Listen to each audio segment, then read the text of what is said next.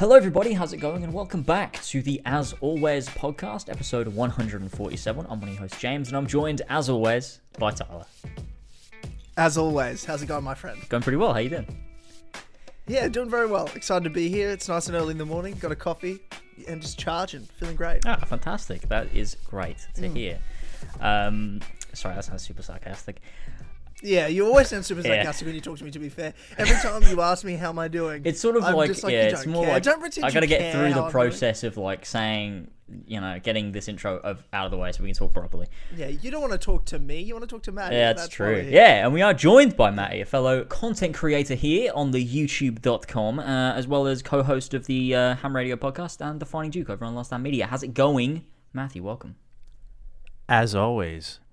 is, that what we're supposed to You told us you were going to do it. It Yeah, that's exactly laugh, what you're supposed yeah. to do. And, and you're the you're the first guest to do that, and I appreciate it. Oh, and I all want right. it to be a I want All it to be a thing from now on. Good, Mm-hmm. good, good. Um, I'm glad. See, I didn't know that going in. I was just like, all right, we're gonna make a fool of myself real quickly. Um, so, cool. I'm good with this. Uh, anyway, I appreciate both of you having me on. I'm, I'm really excited about this. It's very rare I get to guest because I'm so used to, as you kind of alluded to with both the shows I host, I'm setting all of it up. So it's very rare that I get to just participate in the talk. I'm so busy directing the conversation, so I'm, I'm really pumped about this. Yeah, it's a totally different vibe. So we've, we've been wanting to have you on for ages. So uh, yeah, excited for you to be here finally. And um, there's a there's a lot of stuff to discuss. And um, you know, and a lot. I mean, a lot of our audience knows you. I feel like our all our circles sort of connect. I mean, the, our, your ed, one of your editors is the editor of this show. Um, as well as uh, Josh also edits r- for Robin Gaming, so there's a lot of connections there. And we've had um, Colin on the podcast a bunch of times over the years, so all, all our sort of audience kind of knows each other, uh, overflows here and there. So it's um, it just makes sense that you're here. So it's it's great. It's great. It is, yeah. It, it was funny. I was thinking about that earlier today. How we've created this sort of r- far-reaching circle um, between my channel, Carrick's channel, who was my co-host for Ham Radio and Defining Duke, and then um, you guys hear it as always, and, and Four Pillars. We seem to overlap, and then Colin's audience with Last Stand. Like it's this just big conglomerate, if you will, and it's uh, it's awesome because it's it's it shows that um, we have a like-minded audience and um, makes you feel a little more welcome when you hop in. That's for damn sure. Yeah. Yeah, definitely. yeah, absolutely. I love it. I love it. It's great. Um, um, and uh, before we get into any topics, I obviously have to thank the great people over at patreon.com forward slash as always for making this show happen. We wouldn't- We wouldn't be here without you. So if you like what you're listening to here and you want to hear more, head over to patreon.com forward slash as always for just $1 a month. You get exclusive access to objectively the best podcast on the internet, the Clubhouse podcast. There's over 100 exclusive episodes there to stream plus early access to the Dynamite Show, other cool perks and rewards, early access videos, and all that such. So to thank our producers over at patreon.com forward slash as always, we have a cereal bowl would make a better vessel. Olberic, Avery Dobbs, Clark 53, Damien, Ferrantino, Flash Paradox, Franco, Jesper Olsen, King Richard III, Real Kermit Cinema, Robbie, Ryan Hafer, Tristan Weaver, Viridian, and Ballsack 47. Thank you. this reviews that. I'll be proud of this podcast. Do you like, Maddie? I paused on purpose for this, for dramatic effect, because I was waiting for the oh, reaction. Holy shit! Wow, I did not expect that at all, man. I'm like nodding my head because you guys can't see me, so I'm like, they'll get a kick out of this. I'm like going along with it, and I did not. Wow, I was because I was gonna be like, hey, some of these fun, these these usernames are funny. I was gonna be my little comment, but wow, holy shit! All right, What's, in and out. what's James? What's the one that gets Colin all the time? so we Uh, have like this is our producer list is what we do at the start. We have a long like the five dollar tier list is like our credits list at the end. I think it's fat fuck Fat cuck. Fuck Cuck, that's the That's one, the one. yeah. Colin gets him every time. It's tremendous. Everyone has a favorite. he knows it's coming and still gets him. Oh, Yeah. that was good. There's some some good names. There's a big period there, Maddie, where every episode a bunch of people would change their names just to try to fuck with us and like break us, just come up with the funniest possible names to just make us read. That's cruel. Um, there's some good ones. There's some good ones. yeah, we got a uh, we have a patron who uh, goes by Mafat Cock. That's his name. Like, eh, but it's written out like an actual actual person's name. I'm just like, and so like you know. At the end of our ham radio, we do patron questions, and we'll just be like, "Oh, Mafat Cock writes in. He's got this serious question. We're like, Jesus Christ, man! Like, what, what are we gonna say? No, like, it's like we're happy Yeah. to have him. Yeah, there's a yeah, yeah. There's a there's a lot of um. You'll see some you'll see quite a tone throughout the credits list. Like they're like, oh, they're into this sort of shit, right? Okay, fair enough. Like, yeah, there's, there's definitely some um, some odd people in our community, but um, we love them. Yeah, Uh, and uh, sure. it just you know, I wouldn't give them my home address. That's all I'm gonna say. So it's um, it, but it's what it is. It's what it is. Um, but for for those that may not know you, Maddie, do you want to give us a bit of a background of how you sort of got into content creation, wh- where you started, and and sort of what you're doing at the moment? Yeah, absolutely. Um, so this really all began. I, I, have a whole life story with this shit because it's really the only job I've I've, I've technically had. You know, because you know, I've done landscaping and stuff, but um, really when I was in second grade, so far back, back at dates, you know, I my, my parents always said, you know, go be a lawyer. You argue all the time. Like I always debate and all this shit. And so uh, I was like, okay, you know, I will. And then I said to one of my best friend's moms growing up, I was like, yeah, I would if I could pick anything, I would play games for a living, and you know we got a good laugh out of that. Um, and then come eighth grade, I started making like skate bail montages, Call of Duty glitch videos, and that started to take off. And you know you get your first AdSense check in the mail, and you're like, hold up, like I can make some money off of this. So for a while, the goal was just to uh, see if this could propel into some form of income, not a job. Um, and I always had an adoration for Bethesda Game Studios games. It really, for me, the Kickstarter was like a lot of people Morrowind, but I was way too young to understand that. So it was really Oblivion when I got my 360 that started all of that love. And um, I remember playing that and just being completely blown away. Um, and then going to Fallout 3 and despising it, which, if you know my content, is kind of funny now. Um, and so, you know, as I started to just develop this adoration for Bethesda Game Studios games, um, Skyrim was next on my list. And I actually failed a class because I was so into following things happening with Skyrim. I'm not even saying that like give me give me a compliment, you know, because it was a dumb thing to do at the time. Uh, it worked out fortunately, but yeah, I was like we, we, we had this computer uh, software. Uh, it was kind of like a, a photo editing class. We we go into Photoshop, and so I would just be in one of the back computers, and I just tab off, and I would go on the internet, and I'd look at previews for Skyrim and stuff. So when the game comes out, I started doing rare weapon armor guides, all that stuff for Skyrim. Um, and eventually that carries into Fallout 4. Kind of builds up from there, and um, that's when I had my first real big burst.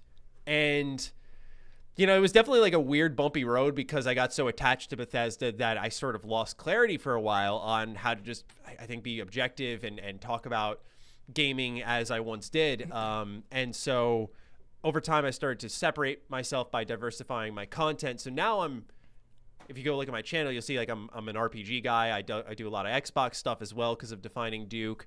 Um, overall, um, I cast a much wider net, um, but it was a pretty long build up to that. And I always think my audience, I probably overthink them to the point where they're like, he's, he's full of shit. But um, I really do. I do thank them a lot because um, they gave me a chance to to grow. You know, a lot of this all happened when I was like 17, 18. So I was immature and like I was. I'm not saying I'm super mature now, but because I just laughed at what, a ball sack 47 or whatever, you know, right? But uh, you know, I had the chance to to to come into my own, to to develop my voice, to um, to become more critical, to get more opportunities without really selling my soul or anything over it. And um, you know, I'm really proud of that. So it was a long build up. You know, I got called out by people and stuff because I was really just losing myself uh, when it came to my video game coverage. You know, I was, I was like I said, I was very much on the side of Bethesda on everything. And uh, from that point, I had that wake up call. And I started saying, you know, there's things beyond Bethesda. I need to realize that because I play so many games, but I just don't talk about them on my channel. So I started throwing more RPGs in there most popular one right now would probably be Mass Effect uh, that I think people could relate to. And so we've been doing a lot of that type of stuff and uh, expressing love for KOTOR, Dragon Age. You know, just Bioware was huge for me growing up. So my channel sort of turned into this personal diary of just talking about things I'm really excited about and tracking games that I'm interested in. And um, sorry if I'm going on too long. Just it's there's there's so much there that Mate, go Figured. go on. Tell us the whole story. Yeah. all right. All right. So there's just one last part to this then, um, which is now what I've launched is this thing called uh, Mr. Matty Plays 2.0, which I hate the name, but I felt it was pretty accurate in um, what I was trying to do, which is now for the last, I'd say, like since I got out of that phase of only Bethesda and diversifying and learning my lessons and uh, just developing overall as a person. I'd say for the last like three, four years now, uh, I've done game news and discussions and reviews, and I love doing that. It's like my favorite thing. Um, but I want to start creating more, I call it original content uh, based around games and stuff that has legacy. Uh, so I'm sure both of you can relate to this where when you do news, you do topical discussions, they're only as good as they are relevant for your channel. And so I was thinking to myself, you know, there, once again, it's that theme of I love games. So how can I express that in a new way?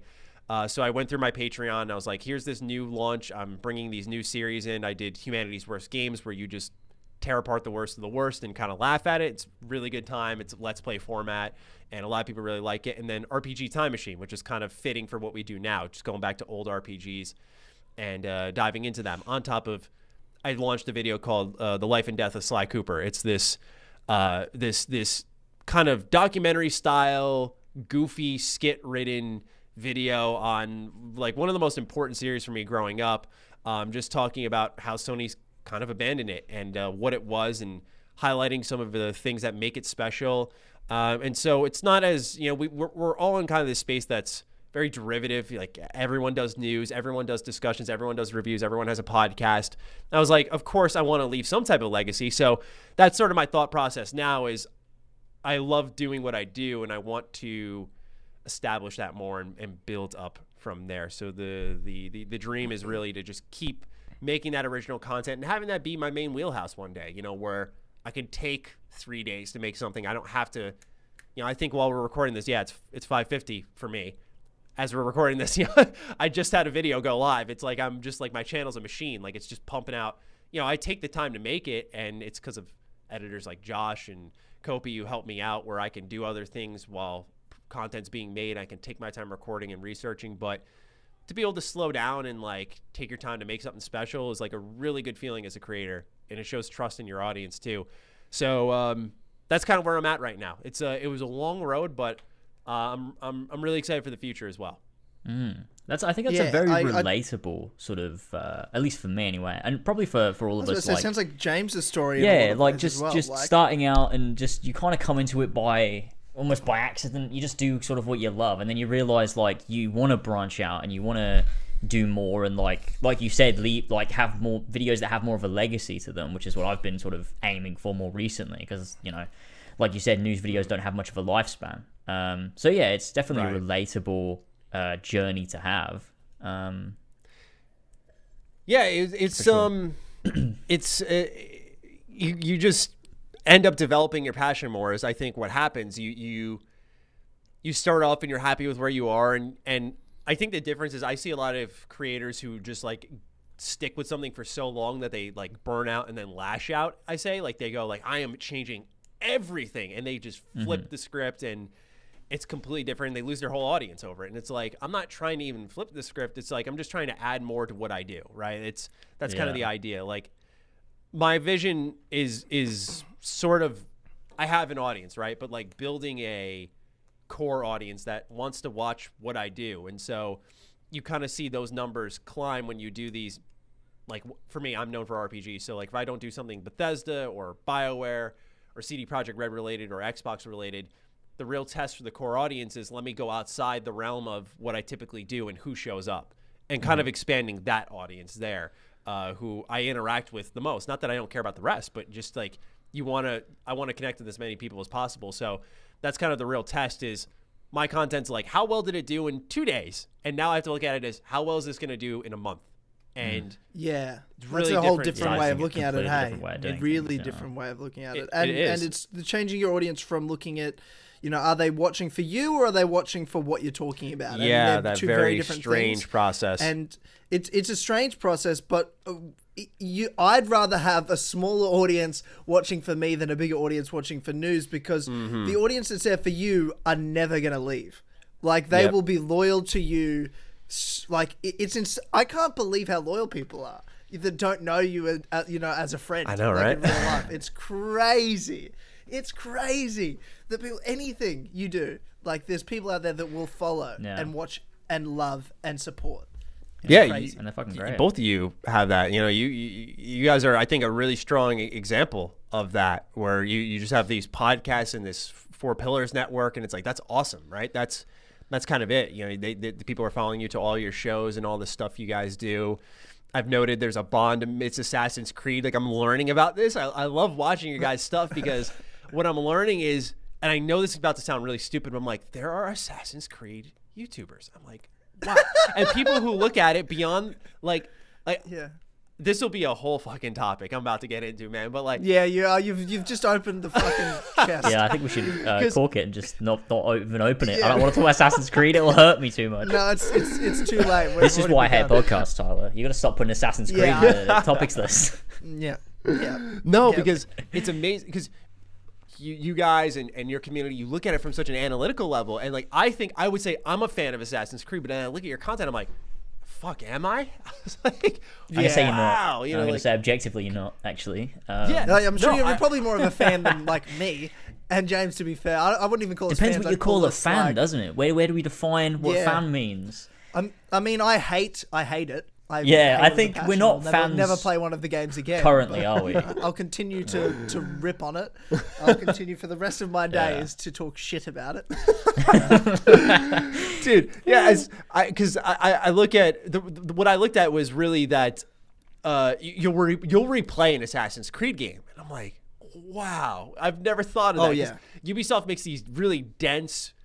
Collectible, polluted worlds where I, I, I don't want to say I can only tolerate them once, but I really think that's it. Like, I, it's so it's caused me to think about their games differently. So I just inherently appreciate what you do, but it's also made me go like, holy shit, like I'm really changing how I feel about Ubisoft games in a way.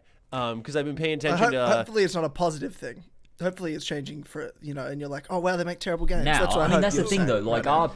Our, our like what we love about these games is long gone. Like we're just living in the past at this point. Like I only play the old games now. That's all I'll ever play. Yeah. I'll play like the Ezio trilogy, and that's it. And then that I'll just. and I find on, that so move on. fascinating, right? Like I, I, I really do, and it, it, it's like I typically would just look at what Ubisoft's doing with um, uh, their their newest DLC drop or their not DLC drop, sorry, the microtransactions they're doing with the the like Darby McDevitt was just like, what is this shit? And like he was Yeah, man. like shocked by their their new cosmetics. That's what I was where I was looking for. And I I look at something like that, and normally I just kind of not bat an eye, but now I see it and go, wow, what are they doing? You know, it, it's so Yeah. you're successfully bringing attention to something that is a real problem. But I do think Ubisoft gets a really interesting pass, especially from creators because they're very creator friendly. Um, where I still think they make enjoyable games, I will say, but um, from what I've experienced. But They're mostly creator friendly. It depends who the creators are. They've never liked us. Uh, yeah, I was gonna much. say maybe I should have changed the words on that, yeah, right? yeah, yeah. Like- They've never they've never been a fan of us. Like there's a couple of people Oh, that no. are. Like Darby, I, I called I'd call Darby a friend. And so as with James, like there's Yeah, yeah. there's a few people, and I mean, hey, there's definitely people behind the scenes that wouldn't admit publicly to liking us, but we know that they do. Yeah. Um, but you know, you're not at Ubisoft. You're not allowed to like us, really. No, you're not. Unless you're high up enough, like Darby was, to be able to like us and get away with it anyway. So, you know, Well, Dar- Darby seemed like the man. I don't know. I just got a good vibe from him when I was watching his his interviews and whatnot. He seemed he seemed to great. get it. He seemed to g- really He's get great. it. Yeah, he's a good guy. I agree. he got it enough to leave. Yeah, he got it that much, and he's like, "I'm out. Hey, I'm dipping I out." can't be here anymore. That's why I thought. That's why I was still blown away when I saw him replying. I'm like, wait, he's not at Ubisoft anymore. I was like, he's just like, yeah, I'm gone. So I'm gonna be like, I'm gonna dunk on this right now because I Yeah. can. Yeah. I fucking love it. Yeah, fuck yeah, yeah. We we're big fans, big fans. But it's it's crazy. So, what's what? I mean, I remember once on Twitter a few weeks ago, months ago maybe. You said, Maddie, you can't wait to share your opinions on Assassin's Creed with James because it'll, like, I don't know, piss him off or something. So I want to know what's going on.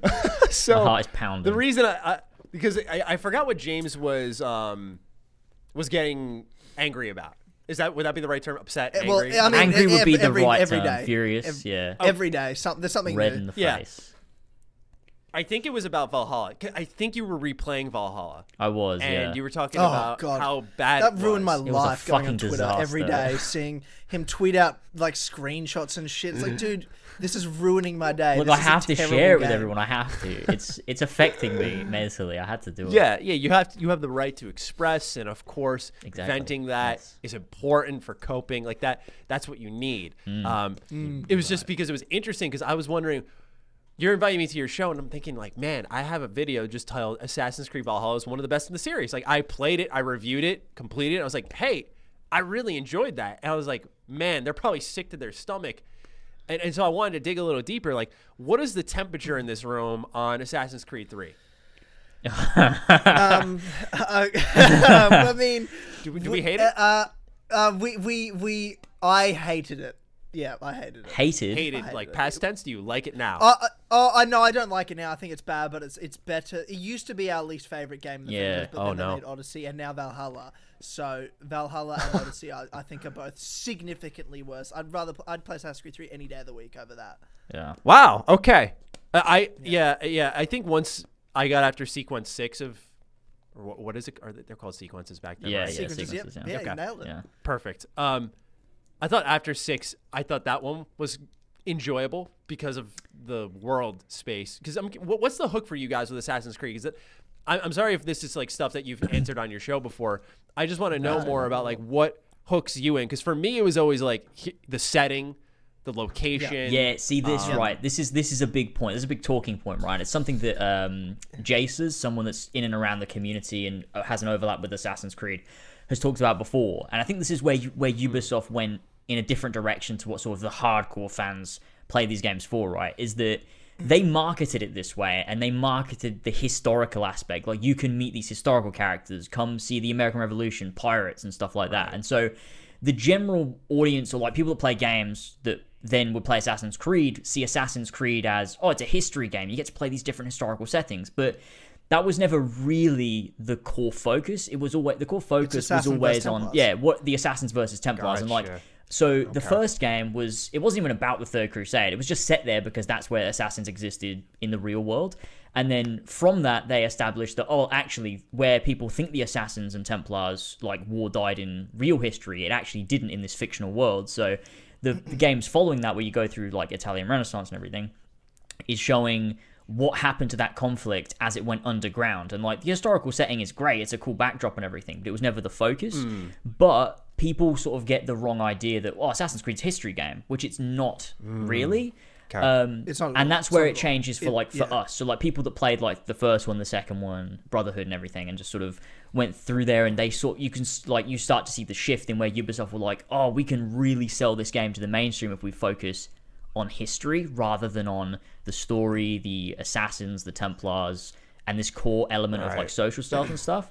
Um, and I get why they did it because it makes them more money. But then for people like us, it's just like a huge disappointment. It's interesting that you say Yeah, because what? Why? I guess just to add to what you're Yeah, saying, James, cool. is why. If you're asking why do I, what do I look for in Assassin's Creed? It's like when I love those historical settings. It's a cool thing that we can change historical settings, but the question or the thing I want to see when I see that historical settings is, okay, so we're going to, you know, um, Viking era England. I wonder what it was like to be an assassin during that time. Is the only question I want answered from that game. Like, Right. what did the how did the assassins operate during that time? What was the conflict with the Templars like at that time, and and how does that weave into the real history? That's what I want to see. I don't care about anything else with the historical setting, other than how did assassins need to operate both in terms of um, assassinations, using like social stealth. How do they interact in the environment? How are they seen by the world? Were they known? Were they underground? Those are you know different different questions, and especially like you know in, in Viking era England, there were no the assassins weren't in real history. They didn't exist yet, or you know they didn't exist yet. So it was, you know right before the Third Crusade is around the time the 11th century is when the real um, assassins existed, and that's when the first game set. So that's why it all sort of makes sense um, that they were, you know, in a big castle because they actually were. They actually controlled different castles all throughout Persia and Syria. But and, and then the like the games managed to weave that real history in um, uh, into there, and then yeah, like James said, the what happened afterwards when the real life assassins in history died out. What if they didn't? You know, so that changes all that. All that made the the Ezio trilogy really exciting. Is like, oh, how do they operate now? And then you go into Assassin's Creed Three, and that was the first game where it was like, this is not about assassins versus Templars. Yeah, and that's They're what literally trying to make it an American Revolution. and that's game. what I find the interesting First time right, they did it. about uh, what you said, May, is that you found that Assassin's Creed 3 was really enjoyable after Sequence 6, whereas for me it was the opposite. It was bef- everything before Oh Sequence God. 6 is the game best part so of the game. after Six. Oh, because it's all focused I on you get to yeah. see you know what are the what are the templars doing in this period? He answers all of those questions. It's very linear so it doesn't focus too much on you know bullshit collectibles or go here do this. It's a lot of very heavy story stuff that answers a bunch of really cool philosophical questions about like this law that we were very invested in. Then after that point it goes Mm-hmm. now be connor and don't understand anything about the assassins. Just go kill people and meet historical characters and fight in big battles. And it's like well i don't care about that bit. It's not why i play these games. And that's why it was a huge disappointment to me personally i think. So yeah. Gotcha. Same. and it was just kind of like a slow descent of like Ubisoft deciding to focus on something else. Or people could say it was a slow, like you know, rise because people prefer the historical aspects. But And and thankfully, Darby wrote Assassin's Creed 4 Black Flag. So though Ubisoft were trying to focus on the historical settings and it's a pirate game, um, what Darby managed to weave in was he wrote something that had never been written before, which is an Assassin's Creed storyline that does focus on the philosophy, but from the perspective of someone that's not an assassin for the first time. But he becomes an assassin at the end, and what and he has to learn like um, the value of the creed because he meets assassins early on, and then he's like, "Yeah, but I'm pirate. Fuck you guys." But then he loses everything with through like all his greed. Um, he he learns humility and the value that the Assassin's Creed actually has, and then in the end joins them, um, and that saves him and and redeems him you know, uh, as a person. So that's like a, a way to take the historical setting and actually weave in the assassin's philosophy in a different way. You can't keep doing that. Like that was a great one-off story, but then they try to. You can't repeat that storyline just so you can focus on the historical settings. Because Valhalla is that story, but then the character goes. At the end, oh no, I don't want to be a, an assassin or a hidden one. That's stupid. I'm all good for glory, and I'm like, Yeah. well, how about go fuck yourself? And this is the worst game I've ever played, and I wasted 100 hours of my life. But also, what I what I hate now about Assassin's Creed is all I want. I would play an Assassin's Creed game if the story was 20 hours long and I could platinum it in 50. Not the main game is 100 hours long forcefully mm-hmm. and then it takes 200 hours to platinum. I would rather end my life than play that. Like, what a waste of my time. Like, it's just ridiculously long now. Plus, they're they're worthless games as well. So, there's all those things. Yeah, they definitely like shifted their focus. That much is apparent, and it's funny because as time went on, I would appreciate a game like Rogue more. Rogue, I didn't give a glowing review when I first played it because I think I was just sort of in this loop with Assassin's Creed games at the time, and I imagine a lot of fans were. Um, but Rogue was nice to go back to because it's like you're playing as the Templar, and I don't know if um, both of you share that same opinion, but for me, it felt almost like a breath of fresh air after uh, Origins, which to me just seemed to be very indecisive in a couple of ways. Um, That we got something like Odyssey, which tried RPG elements, which was definitely, by the way, I should say, even though I enjoy it, not really super fitting. But I was kind of, as an RPG fan, giddy about the idea of, of what I used to jokingly call like history of the game. That's what I called them, and I wouldn't say that was a compliment, but I'd just be like history of the game as a role playing game. Um, and I thought Yeah. that was compelling. But I think both of you make really great points on. It would be awesome to see them kind of go back, go back to their roots, and try something like that. But what's unfortunate is I'm sure you both already mentioned is that uh, with uh, Valhalla being like an extremely high selling game. I think like one of the best in the series or the best. It's really hard to imagine them pivoting now at this point in time. yeah, they won't. oh no, I've given up. happening, All, no. w- We've spent years and years and years of people telling me, yeah, but what if they fix it? What if they fix it?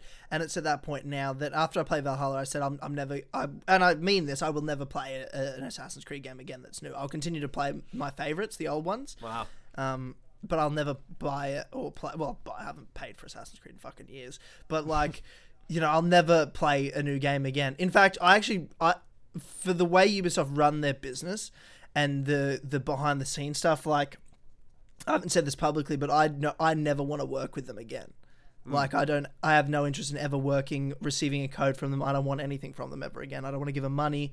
I don't want to, uh, you know, advertise their games in a positive way. I don't want to, uh, you know, I don't want to work with them. I think their company's um, been run abysmally um, behind the scenes. As long as Yves Guillemot's the CEO, I don't want to work with them. Um, you know, because I think he's a scumbag piece of shit. and he's denied knowing anything about the awful workplace environments he's created all over the globe in European studios, in North American studios, um, and then also they've just got scummy practices as well with their microtransactions and the games they design. So I'm sure there's plenty of amazing people that work there, but as long as Yves Guillemot's a CEO, I have no interest in ever working with them again or playing their games. Yeah, I would So- I would say the same, but they've already said they don't want to work with me ever again, and that was five years ago, so I don't really need to worry about that. yeah, that's that's true. That's true. But um, the, it's it's yeah. What I've just accepted the fact also after Valhalla that I'm like, oh, they'll not only do I know they'll never make a game I want them to make, I don't even have a game anymore I want them to make. I don't even care enough anymore. I'm like, I, Gotcha. What's my perfect game? I don't have it anymore. It's got, it's died. It's it's it's died. But what I can do is play the great old games that I love, and I'll always, you know, be able to enjoy that. So I get that. I felt that a little bit after Fallout 76, you know, because Fallout 4 sort of, I love Fallout 4, but it definitely, as you dug deeper, you realize, hey, there's some pretty big glaring omissions here that are typically in a Fallout game, you know, like role playing, choice and consequence, just stuff like that. Um, and then 76 comes out and it's this broken, like more broken than anything I've ever seen from Bethesda. I know people before that were like, Bethesda, these games are busted. I don't, I like even in my most fanboy state, like I did not say it to defend them. I just did not experience this this slew of bugs that people were talking about. I'd see them from time to time, but nothing like game disrupting, breaking things. I just didn't really have that.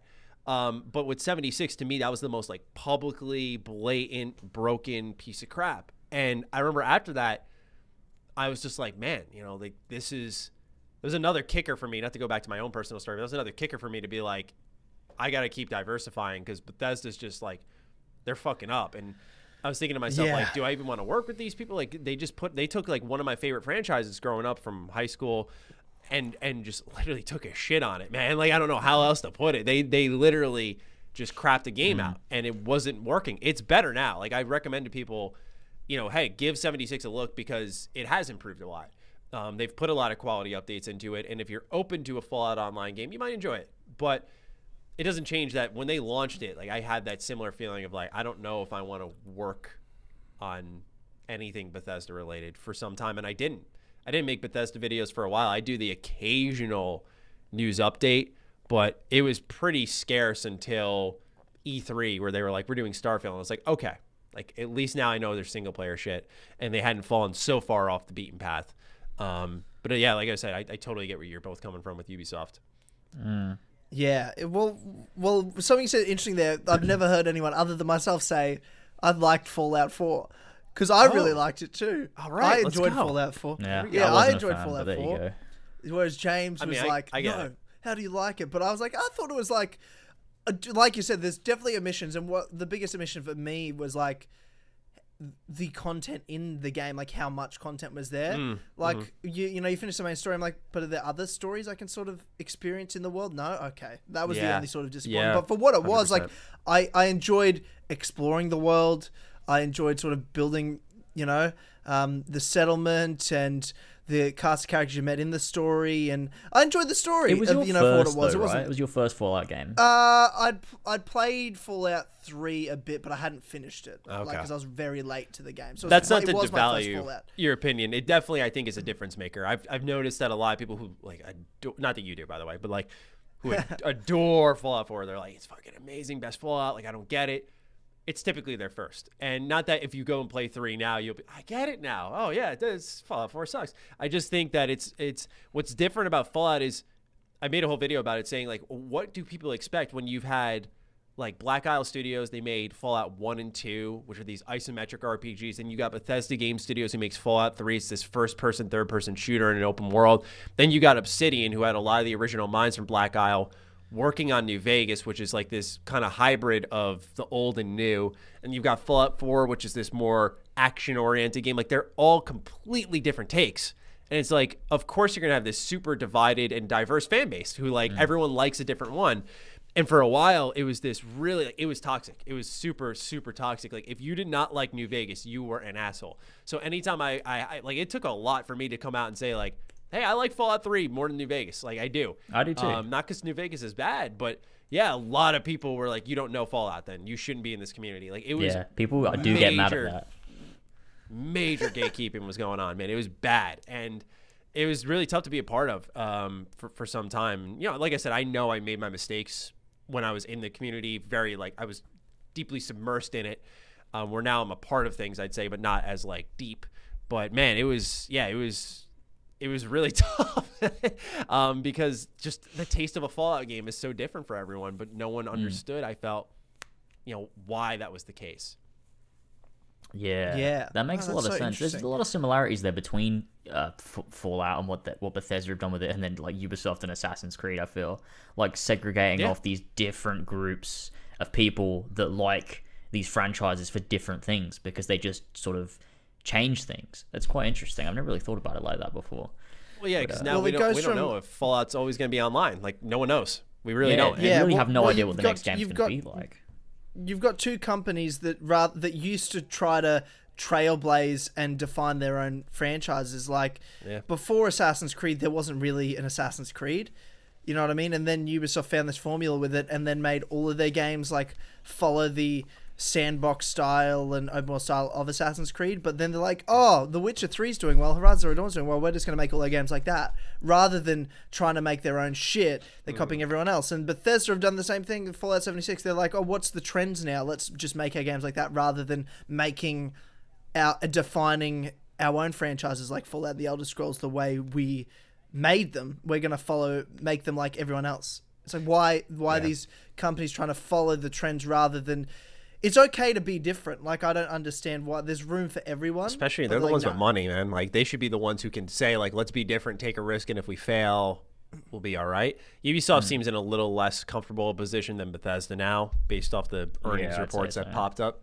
But you know, back then, Good.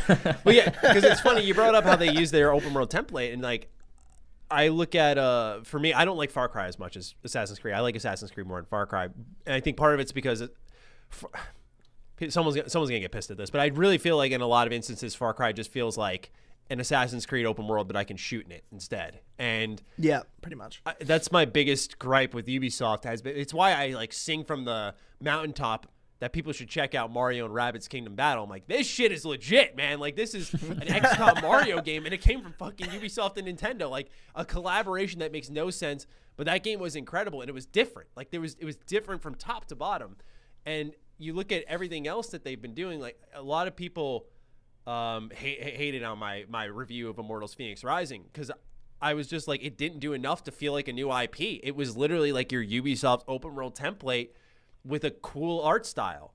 And Other than that, like it had it had like more charm, I guess, in its storytelling, but it still felt like a, a clear Ubisoft game. And I explained in my review like they didn't do enough to define a brand new IP like new IP should do.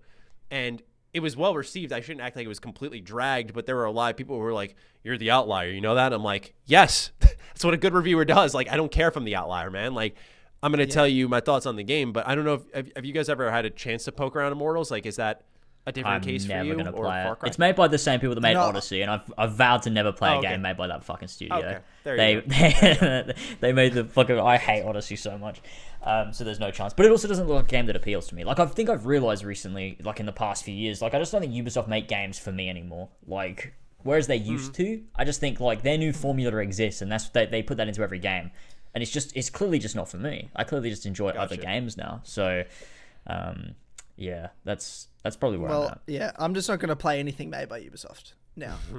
Not even Watch that's Dogs I'm Legion. Tyler. That's what- I think you'd be really excited. no, sure. De- well, definitely not. I don't care what they make. I have no interest in playing anything by Ubisoft. Not even just Assassin's Creed. Anything Ubisoft put out, I just don't want to do. Yeah, I just don't want to do business with them. Like, like I just Mm-hmm. think the more time goes on, like it's been almost a year, James, since all Mm. um, the the stories came out about the workplace environment with sexual harassment, sexual assault, um, and and like just misconduct with so many people within Ubisoft, all around the world in so many different studios. Yeah, and the they statistic did was an- one a fourth thir- of all studios, uh, like one fourth of all studios, people working there believe they have seen or experienced workplace misconduct, which is fourteen thousand people. Um, Yeah.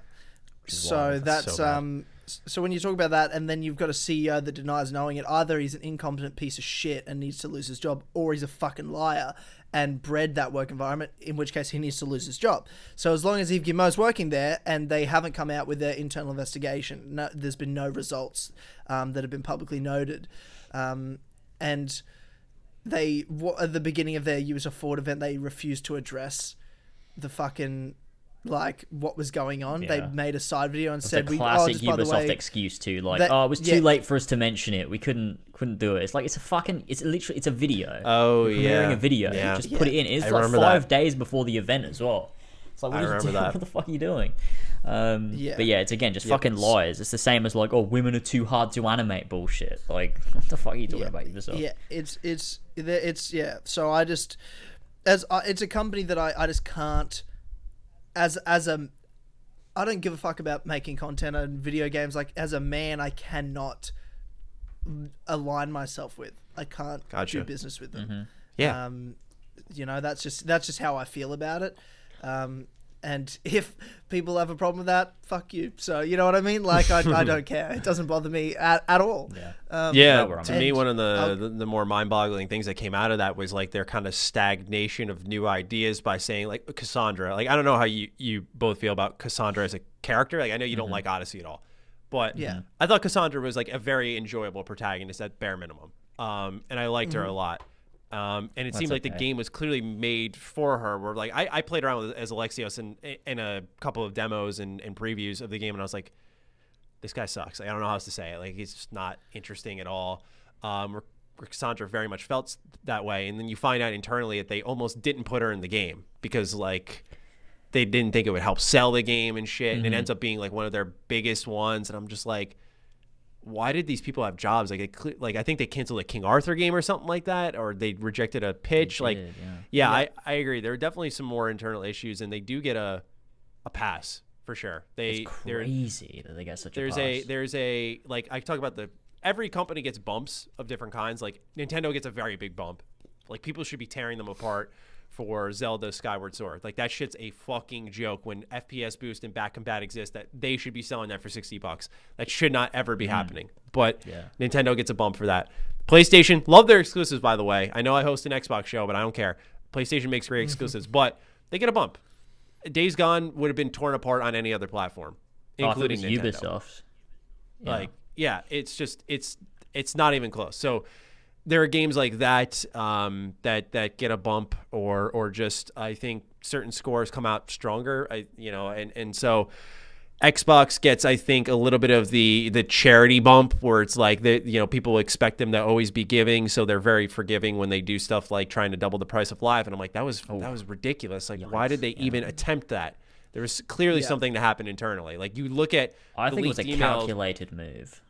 I think they did it on purpose. I would argue that's possible, knowing it would backfire, so they could retract Yeah. it, and then everyone would be love them and be talking about Xbox, and they didn't actually have to do anything. you can't help but think that way because when you look at an email with Phil Spencer in in August of 2020, he's talking to Tim Sweeney. It, it leaked through the the Apple and Epic court case, and he's just like, um, "Yeah, we're gonna try to do free to play for Xbox Live Gold." And then between that and when it leaked, you had that moment of them trying to raise the price. It's like, okay. what happened internally, especially when you're the head of Xbox. Like it's not just some guy. It's like Phil Yeah, Spencer said that. Like there's Spencer, yeah. something going on there. So yeah, I, I get where you're coming from. But point being is like all these companies get a, a bump where I feel like Ubisoft seems to get a pass um, Mm-hmm. because their games do well. Like so, I think typically people look at them and go, well, what wrong are they but doing? they also but they also surround themselves they find content creator content creators and a lot of them like not all of them there's there's mostly some great content creators but they find a, a select few content creators that uh, with all due respect they're fucking yes men and women.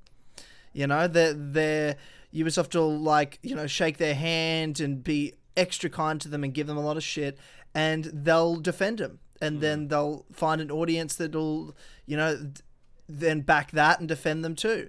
And there's you know I pro- I don't I'm not here to make fucking friends. I, I you know there's plenty of content creators out there that are fucking yes men uh, to Ubisoft, and it's embarrassing to see. you know, and they have no critical thought to it at all. It's ridiculous. Yeah. I think every You know? community has that for sure. I was, I was, uh, I'll call myself out. I was a Bethesda yes man for a while, and the second I stopped being that, and I kind of woke up, smelled the roses, Bethesda really distanced themselves from me. I was just like they, they stopped inviting me You to events. They stopped working with me. you with can't me. be friends with companies, man. You want to be friends with your audience. That's that's the truth. And of yeah, that's you what you learn, right? creator, That's, that's what you yeah. learn. I learned that in like 2016, 17 as I launched my Patreon and stuff. Like, what matters is the audience, and not that I didn't get that beforehand, but I like there's a moment where you think like the connections are the way to an audience that that you want to connect with when you realize it's just about the people watching and the time spent, and that that's the shit that always will forever matter, and. Mm. People can take away. That's where I- the I- loyalty comes. because like th- the idea is really just that like I- I kind of alluded to this, but I, I'll say it more clearly here. In my trailer for my uh, 2.0 launch, I was just like, you know, I've lost access to so many different copies of games. I've had companies just ghost me. Um, I'm kind of done just waiting for opportunities. You know, I will take them if they're given to me because I think I make the most of them, and my channel's shown that when you give them to me, it does well. But if you're not going to, like, I'm going to find my own path, and that's through my audience because they will be the ones who lift me up, not not these corporations. Like they're they never will. They never did unless it benefited them somehow and made them look better. And you know that's just the notion of business. So I don't hold it against them. But yeah, I I, I get it entirely. Where um, the second as someone who was a yes man, I stopped being that, and suddenly my emails were not getting responded to and shit. And you're like, all right, I'm done being a fool. Like I'm not gonna I'm not gonna reach out and ask for, for games and stuff. Like if you're not going to get back to me, I'll, I'll I'll make my opinion and my work valuable enough that I will work independent of you, and people will still come to me because Yeah. they know Yeah. that there's no influence here. And I think that's Yeah, why you guys have a, a great show. And I think your opinion on now I'm sitting here like I've never thought of Ubisoft in this way, right? Like I think that's the value. Like, you know, the the angle you bring, the originality and um, just the the purity. That may not be the right word because we're cursing like sailors, but you know, the Yeah, the, it's the honesty. separation. It's Yeah. honesty. Yeah. It's fucking we're we're being real and that's and that's the thing. And and you people people aren't fucking stupid and these companies think the audiences are stupid.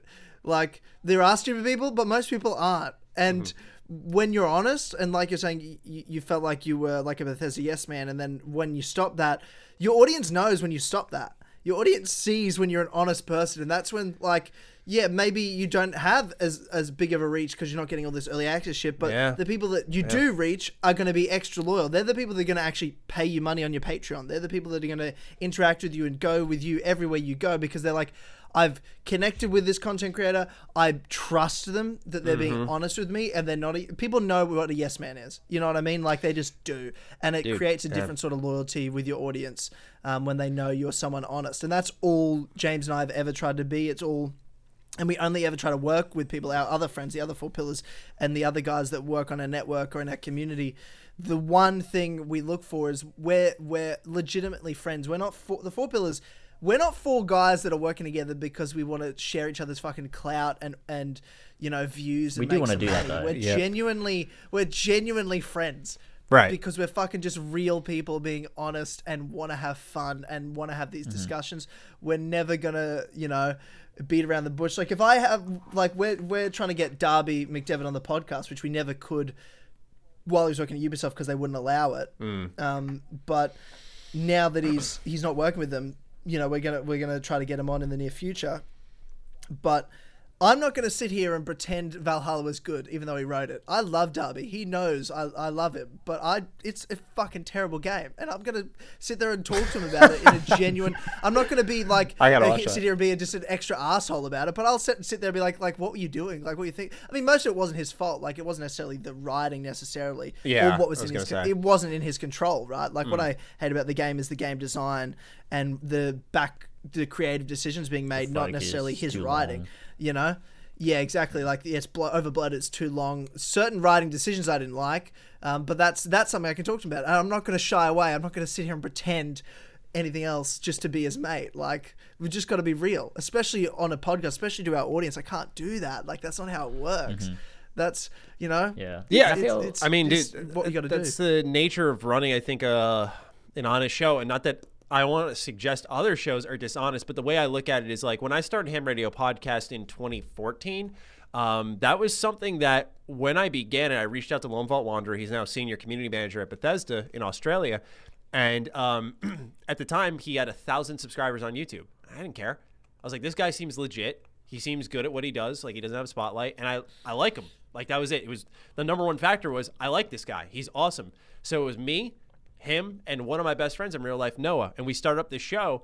And it ended up doing really well. And it was because we were just half the time we wouldn't even talk about Bethesda stuff. We were just like being immature. You know, we were like Yeah. me and Noah were 18, so we're like cracking these stupid jokes. Lone was I think 21. Yeah, it was just it was just completely off the rails. But to my point is that you know you you get val- you get rewarded with an audience that likes you for you and cares about your content when you're I think building in that way. Um, because a lot of people put a, a lot of creators in our space like they, they put this inherent value on like it's about the money you make um, when I think the best currency you can make is just true loyalty. Like to me the feeling I don't want to sound too cheesy but it's true like it was it's been tough this last year or so for obvious reasons but one of them is because like at game conventions like the random happening upon someone who watches my content and like going face to face with someone who actually likes your stuff and can like quote your st- your stuff and um, wants to talk with you and interact with you like that is the power right there. Like that is the that is the the currency to me. It's like the ability to you know, be funded by them through Patreon and then make something for them that I can then meet them and talk about. And a lot of my ideas for my work has been like sourced from my community. You know, I did this, I mentioned Life and Death of Sly Cooper, and people were like, Jak and Daxter, Dead Space, Bioshock. And I was like, these are great ideas. Like, I have never once been, I have, I have never once had a company reward me more than my audience. Like, I don't know how else to put it. Like, I've never had one single time where um, I've had companies like pay me to to, to play their game, um, which I've done on videos on my channel. People can go look them up, like Destroy All Humans, Wasteland Three. Wasteland Three happens to be a game I, I fucking love, so that just worked out really well. I enjoyed uh, Destroy All Humans, but that stuff is great, and you can make good money, and you can kind of not have to worry about your performance and stuff. But if you take that slow and steady organic growth through just making good shit, just being a real person, not being a bot, not trying to like make friends with everyone. I, I say that all the time. Like that that is that is what is the key to to being, I think, a good creator. Because a lot of people are fake as fuck. Like I don't know how else to oh, say it. God. A lot Oh of people God. are super fucking fake, and it's something that no one talks about in our industry because the people who do like like us, you, many of my friends like you'll note that we either get kicked to the side or people don't listen to us when we bring these things up. They don't get spread as easily. And I think it's because there's a degree of accountability there. I think I can I can name instances where I've I call it egoed. Like I've been fucking egoed because people don't want to give you the time of day unless there's something to gain from it. Um, but then they'll go on camera and they will act like your best fucking friend, and it's like, what? Like this is fucking weird, man. Um, so I see it way too Oh, often. that's so funny. I see- that's so funny. I love. I love that you're talking about this. I love that you're I- talking. I There's see it- so many people like this. yeah, that's the thing. Is is if and if people have a problem with it, it's like it, you might be fake yourself. Like that's half the issue here. Is like.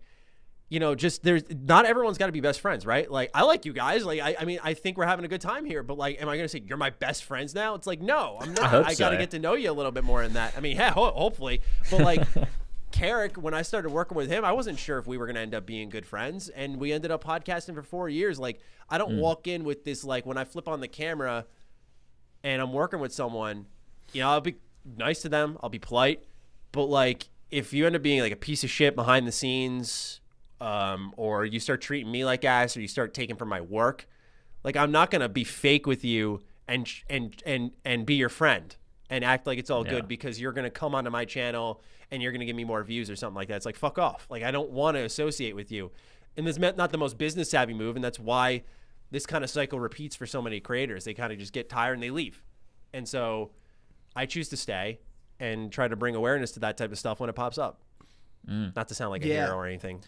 No, no, I, I completely agree with you because, yeah, there there are so many of those people. Like, there's, I mean, a, our mutual friend Colin. Look where he came from. Look what happened to him. You Yeah. know, The- and you you want to talk about fake? The, what it, where he came from was full of fake fucking people, and that's why he left, and that's why he's where he is, and he's surrounded himself with people like you that are real. You know that it's it's not about what you can do for him. It's that it's actual genuine belief that he he sees in, in people he works with. And and I think you do the same thing and I I know we do the same thing in, mm-hmm. in the Four Pillars community. We the people that we got onto our podcast network when we launched it this year the, they're our friends. Like literally like I looked at like I just want people that I know are going to make good content that I would watch. I don't care if they get two views. It doesn't matter to me because I know that I just want to give an opportunity to these people that I know are real and I know can make good content. Mm. You know, I don't want to recruit these fake fucks. I don't want to be near. I can't like. It freaks in my real life. Like, you know, not even in just the games industry. You meet fake people all the time. Like, it gives me. That's the only time I get like anxiety is when I meet fucking fake people because I lose my mind. I go crazy. I'm like, I can't. I I cut people out so fast in my life. I'm like, I can't be friends with them. And like, I just I won't be nice to them. And people are like, mm-hmm. Tyler, like you just met him. That you need to be nice to him. And I'm like they're like my friend. I'm like, yeah, but they're a fucking weird person. Like they're fucking. I don't buy their bullshit. I, I can read it in between the lines. They're fucking fake as shit. I'm not gonna be nice to them. Like they're Yeah. fucking weird. Like I just don't. It, that shit freaks me the fuck out. Like I can't be around that. Mm-hmm. It just scares the shit out of me. Like, because they because they're like poison people and they'll ruin your life. Like if you let them in, they'll ruin your life. That's the thing, man. Is like I've seen so many people just walk that path where the second they kind of get stranded or or or it just like something looks a little off, it's like no one's there to back them up. And mm. real friends, like when you get caught in a problem, not that that's something I anticipate, but I'm just saying the idea of like if there's a misunderstanding, if there's a a, a little issue somewhere, um, the support of people being like, no, like here's how I view it, and, and like not just dragging you is pretty monumental. It's you brought up Colin. I think that's a good example of someone who is like getting dragged pretty hard, but over time, more people have spoken up and been like, hey, let's kind of pump the brakes on this real quick. That kind of added clarity where it's not just one person defending themselves is a lot. And when you ally yourselves with these a lot of these people who like to attack and and just career end um suddenly when it's your turn you know it's like no one's there to back you up man. And like you need your friends. Like that's the thing. You need your friends. So it's that's why i've always been very choosy with the people i associate with on this uh on this site and I, you, you know, people who watch me a lot will note I don't guest on a lot of shows. I've guested on this one, Carrick's, uh, Games and Groceries, and I can really only think of those. Like I, I don't guest a lot because it's not that number one, I don't get a shit ton of offers, but like, you know, as my schedule picks up and stuff, it's like you got to pick and choose how many people you want to ha- be friends with, and time is time is the other luxury, right? I, I meant to mention this when I was talking about patrons and and and people joining your community is like the biggest luxury of them all really is time like just people spending time with you and your stuff and learning about you and listening to you that's that shit matters and so you know I, like i could go on and on about that but point being is like for me my luxury of time it's like i want to spend time with you too. like point to be completely honest like it's like you guys seem real you seem legit i like your stuff i like your takes of course um because i find it interesting because while we don't agree on maybe assassin's creed that was a fascinating conversation to me to like get that angle and be like i think about this series different now not like i hate it now but i'm like you know next assassin's creed that rolls around I'm gonna probably have a different take in my review of and look at it from a different lens because I never thought of it from that way. And that's not a bad thing, but people shy away from that, and so everyone starts to sound the fucking same, and it's like it's like beating your head against the wall, man. So I just that's why I'm very picky and I, I value the relationships I create, and I do put trust in those who are out there because I feel like I've been given trust in turn. So that shit matters to me. Yeah, Yeah. definitely. Yeah, we're definitely the same. agree. Fuck yeah, Um, let's go. to to to switch gears though, I've got a, I've got a lot of questions for you, Matty, um, boy. because All right. you're an X you're an Xbox guy. Like, how, how did how how did that happen? Like, because I've I've been an ex I I jumped ship. I'll be honest with you. I've been an Xbox guy for many many many many years. Last year I jumped ship. Um, I'm I'm. I'm a PlayStation guy now. I just couldn't do it anymore. The Xbox has been breaking my heart, breaking my heart for too Right. long. I was like, I grew up like Fable, Halo, obsessed. Um, and I was always an Xbox defender. And then I just had to jump. I just had to jump after the PS4 generation. All those That questionable some of my loyalty. I'm, I'm rethinking our relationship now. yeah, I, I just, I'm just like, well, honestly, it was after it was. Hey, well, this is my thing. So I don't know how you feel about Halo, but Halo was tied with Kingdom Hearts, my favorite game franchise of all time. Uh-huh. Uh, and then Halo Sorry Five came that. out, and there is no game I hate more than Halo Five in ever of all time. Okay. my most hated game. Is Halo. I think it's the worst thing that's ever. It's a terrorist attack. Yeah, I like think it's that's bad. the level oh Very I'm bad. talking about. Of like, it, I feel like it was an, a direct assault on my soul. Like it's just that's how bad Halo Five is to me. Like Gotcha. it, I was like, there's something wrong here. So after that, and then the Halo Infinite demo, I was like, I'm done. I can't. I can't be here anymore. I can't, I've got to mm. jump. I've got to jump I get that. unless Fable can bring me back. But I just, what am I supposed to do when I turn on a PlayStation and there's God of War and Uncharted and The Last of, course, Us and Ghost of Tsushima and all this? I'm like, well, this makes me happy. Well, I don't want to be in an abusive relationship anymore with Xbox. I'd rather be in a really like nice give and take relationship. There's balance, there's communication.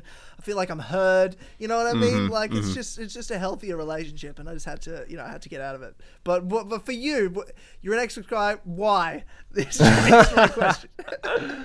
Well, that's the thing I, I always try to say is it's funny because I don't really think I'm an Xbox guy. Like I, I play my Series X, but my Xbox One was like I, I emphasize all the time on my channel. I'm like that shit was dormant. Like it was a dust collector by definition. It was. I did not turn that thing on outside of. I can name the three games I played on it. Uh, it was Gears Four, it was Recore, and it was Ori. Those are the three I played in like a whole gen, and maybe I fired up a couple other times that I'm just forgetting. But like, I barely used it. I feel like now, um, what happened was really Xbox for me. It's that they acquired every fucking company I like eh, that that I was invested in. Uh, so It makes sense. Bethesda, Obsidian were uh, two companies I, I, I love to follow. I Mm-hmm. like their games a lot. Like I'm, I'm not even just talking like Bethesda game studios with Fallout 3 and all that stuff. Like Dishonored, Doom, Evil Within. Like I love those series. And now Xbox has all of those, and they've Mm. also got Obsidian, who has some of the best writers in the industry, and they made The Outer Worlds, which I thought was fantastic, and they made KOTOR 2, which is one of my favorites of all time. Uh, so really, if they got Bioware, I'd just I'd fucking pack my bags and just move into their HQ at that point because it's like you know, Jesus Christ, you guys got literally everyone I give a shit about. Um, but for for me, it's really just that that was the draw to them. Game Pass helps, of course, but I, honestly, I'm just like a a game fan. Like I just I I I played my PlayStation all last generation. I really never switched over. I had no reason to. I'm sure Xbox has plenty of people who are like that, um, who just never touched their Xbox. And even that was what, as someone who was a day one adopter of the Xbox One because I thought their launch games were good. I liked Dead Rising. You know, I I loved Ryse Son of Rome. Like those games looked awesome, and I picked them up and enjoyed them. Um, but like before that, my 360, I used that a ton. Like I think many people did, and I used my PS3 a lot. Like I've just noticed it's very rare I favor a console for a generation. I just bounce back and forth. But with the Xbox One gen, like that was that was a one sided single console use. Like I was a, there's a bully beatdown. it, it really was. It wasn't even close. So with defining Duke, when we started it up, it was just like, hey, they got these good companies. They clearly have an interesting future. People are warming up to them. Game Pass looks great. I think there's gonna like me, Colin, Dustin. We're talking, and we were just kind of like, hey, this seems like a really good opportunity um, to start up an Xbox show in 2021 and it ended up working out really well um, in the scheme of things um, just because our, our numbers have been really strong. There's been a lot of we talked about that organic growth. There's been a lot of interaction with the audience. Um, it's actually something my- my girlfriend put me on to you know because every like every once in a blue moon i'll get caught up in the frustration of the number performance on youtube and one thing she's taught me that has helped a lot is uh, not to go off topic. I'll get back to the Xbox thing in a sec. But one thing she pointed me to was like the interactions on a level of like, look at your amount of comments in in contrast to your viewer count, and they're pretty insane on anything I work on. Like I have a very vocal audience, and I love that because I love conversation. As you can tell, I don't shut up. so, um, you know, it, it starting that up and, and seeing the strong performance across the board for it was really nice. And so I think what's happened is a lot of people like our show back to Xbox because um, I'm not like a, uh, I put this in quotes like an Xbox guy. Like I just play games and I have a vested interest, if you will, in Xbox because I like the game output that they and the companies they have acquired. Um, but I also I've spent a whole generation on PlayStation, so when you look around, there's a lot of like Xbox. Um, what's the word I'm looking for? You see a lot of Xbox fans doing this thing that I, I said in the show was kind of weird, which was this kind of like creation. I'm sure you've seen it online, like this creation of PR material, but it's fan made. Mm. Like this is the best place to play games, and it shows their whole lineup, and it's like this PowerPoint slide presentation. I'm like, what the fuck? Like, it's a corporation, man. Like, come on. Like, yeah. let's wake up here. this is not good. It's not good. And so I, I say it all the time. And I don't think a lot of Xbox centric creators, by the way, I like the podcasts that are in the Xbox community. I think they do a really good job. But there's a lot of Xbox creators who I don't think approach things that way. And a lot of the fans in the community don't approach things that way. And I, I feel like because me and Carrick share that same take, is why our show has been able to do so well where we're not Xbox guys doing an Xbox show. And there's actually a weird appeal to that for people, mm. which is nice. But strangely enough, I have spent a ton of time using like the 360 at least. Like my original Xbox got some got some good use, but outside of that, not really so much. I was PlayStation 2, GameCube, uh, and PS4. Like those were kind of the it was those were kind of the one-sided times for me. Mm. Yeah. Yeah. Yeah. Yeah, what what's um your so I want okay so through Xbox you talk about 360 that's like the peak generation of Xbox. What what's your what's your stance and feelings on um two key franchises from Microsoft, uh, Fable and Halo? Yeah. We'll talk about the past before we talk about what's coming. So, uh, what what are your thoughts in the past of those two? When you talk about RPGs, you're a fan of RPGs. Have, are you a Fable fan? Yeah, yeah, absolutely. Yeah, I, I love Fable. I like Fable one and two. Let me specify that. Um, yes, I agree. Yeah, Fable 3 uh-huh. I like the co-op. See, James, James like doesn't know them, because he played Fable 3 first. Well, Fable 3 was my entry, right? And I love Fable Syndrome. 3. But um, yeah, yeah. yeah. Go, I mean, going back and like playing Fable 1 and Fable 2, I love I love all three games, and I like I Okay. like that because I don't dislike Fable 3. I, look, I could I've seen many videos criticizing Fable 3 and I get it. But it doesn't make me dislike the game, which I mean I'm kind of thankful right. for. But uh, yeah, no, I love I love them yeah. all though. Yeah, whereas my first Fable was Fable One, mm-hmm. and that's my favorite mm. Fable. Like I thought Fable Two was still really good. I love Fable One, but lot, Fable yeah. One is just like a fucking masterpiece of a game and so much nostalgia. What, what what was your entry into the franchise, Maddie? Well, it's funny. We all have a different starting point. Mine was two. I started mm. off with Fable two, and I that's my favorite. I love Fable two. I, I just mm-hmm. I think because it was a the, the level of freedom it had, even though it wasn't like open world, of course. So there was like it was confined, but the things that you could do and the the kind of hero villain meter and uh, just being able to romance whoever you want. Like there was just a level of freedom that I really never experienced in a game at that point in time. So playing it, I think I bought it used too. Like this was years after its release. Um, I want to say it was like 2012 uh, is when I picked it up for like 17 bucks, and I was just blown away. Yeah, wow. Like there, there, was just like so much diversity and and choice in the game that I, I, was like really caught off guard. And so I ended up going back to Fable One. I, I love that one. Uh, Fable 3, I also did, I should specify I like it. Um, when I went and played it for the first time and it was co op, like that was during that, I you know, during high school, I went through like a co op kick. Anything my friends and I could play online together, multiplayer or whatever, was like instantly appealing. So I'm looking at it through those lens of I enjoyed it back then in high school.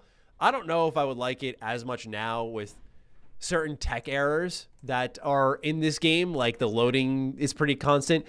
The reason I say that is because like growing up, I loved I loved Sonic 06 when I was a kid, man. I, I mean that's like the that's the pinnacle of like trash technology. Yeah. And yeah. I didn't realize how often the game loaded, how often it skipped frames. Um, and I know the frame rate thing isn't really much of an issue for Fable 3 as far as I remember, but the loading was. So something I could probably easily have tolerated growing up. I don't know if I have that willpower nowadays. Mm. But that's a good point. Overall, Fable, I'm a fan of that franchise, and I'm I'm curious to see what Playground's going to do with it. I I, I yeah. I normally wouldn't believe in that type of stuff. Like, you know, oh, they're going to switch complete genres from racing and open world to fantasy RPG, maybe in an open world. We'll see what they do. Um, you know, you, you look at something like that, and I feel like it's questionable, but then Horizon is really what turned me around on that, is seeing them go from Killzone to that. And it's like, wow, what a transformation. I thought it came out really well. So that opened my mind to that, and um, I'm looking forward to the future of Fable. Now, as for Halo. oh, okay. Anyway. I'm sorry, you guys didn't just hear all those fucking kookaburras, did you? They were just I did. I. I was. So what is so what is that? What I What's the did hear that. I thought that was like a coffee machine. No, no, that's a, there's, a, there's two kookaburras. even hear outside- anything. outside my window. What are Yeah, those? they've stopped now. Kookaburras. They're like um, our national bird. Um, I'll send you a Google. Hang on. I'll, how the fuck do you spell kookaburra? Yeah, I don't know. I just tried to Google Please it. do myself. because Here we go. They're beautiful, beautiful birds. But that's like our. Oh. Na- um, I'll send you. This is how you spell it. If you just Google image kookaburra. Oh my god, that name! I'm looking at one now. They're- they look so weird. a- Why do they look like all stumpy? It's got like no neck. Look at it. They're it. beautiful, beautiful. But they're savages though. They'll fucking kill Yeah, birds. of course. They're just Of It's course they will, Australia. savage birds. That's how Dude, it's yeah, that's that's like one of the few things that like is constantly circulated. I'm looking at this thing, man. This thing does look. It, it is an intimidating looking bird. It's a beautiful, beautiful bird, and they so they sing. Kookaburras sing. That's funny because I found that an was- that was article them. from natureaustralia.org.au. Are kookaburras laughing or screaming? So it's the kookaburra laugh, but like there's like I yeah I, I always assume everyone knows what a kookaburra is because it's like it's our national bird. It's yeah a native Australian bird, and I, they're everywhere. Hmm. I don't know, man. I it's like a survival. It's like a game of surviving out there for you folks. I swear. Oh, I don't know. It's it's fine. Like I mean, because you grow up with it, you're just sort of like I, I don't know hardened to it. I guess is the word. Like waking up to a big spider. Has that happened to you? Where you're like, oh, it's Oh, killer spider. Ca- countless, countless, countless. oh, you're really selling it to me, spider, but- Tyler. I really but, want to come but over like now. there's, sp- there's but it's just a, it's just a spider. Yeah, you say Like, it's you know just what a I mean? Like, spider, but that's you got to remember that's from your perspective and not my perspective, where it's not just a spider. yeah, it's you're right. Okay, more than so that. so my thing is like. The, the, the spider's not going to fucking come and bite you, and It's no not spiders are gonna about kill that. It's not like, about even if that, they're Ultra poisonous. It's like just- it's yeah, in snakes, your I can living understand, quarters, man. I can, that's the yeah, but who, whatever. I just let him go. I don't even do anything. What? yeah, but to let oh, it go, yeah. you've got to catch it first. You think I'm gonna fucking go anywhere near it? No, no, no, no, no. What I mean is like I don't even address it. Like I don't even. What do you mean? like, you live with can do- spiders and you just think that's all right? Yeah, it's fine. That's man. I don't know what insane. Wow. No. That's it's Wow. yeah. Like Yeah, I I'm don't coming over, that's it. We're not having an Yeah, it's Australia not a- meetup, it's like, not happening. I don't feel like.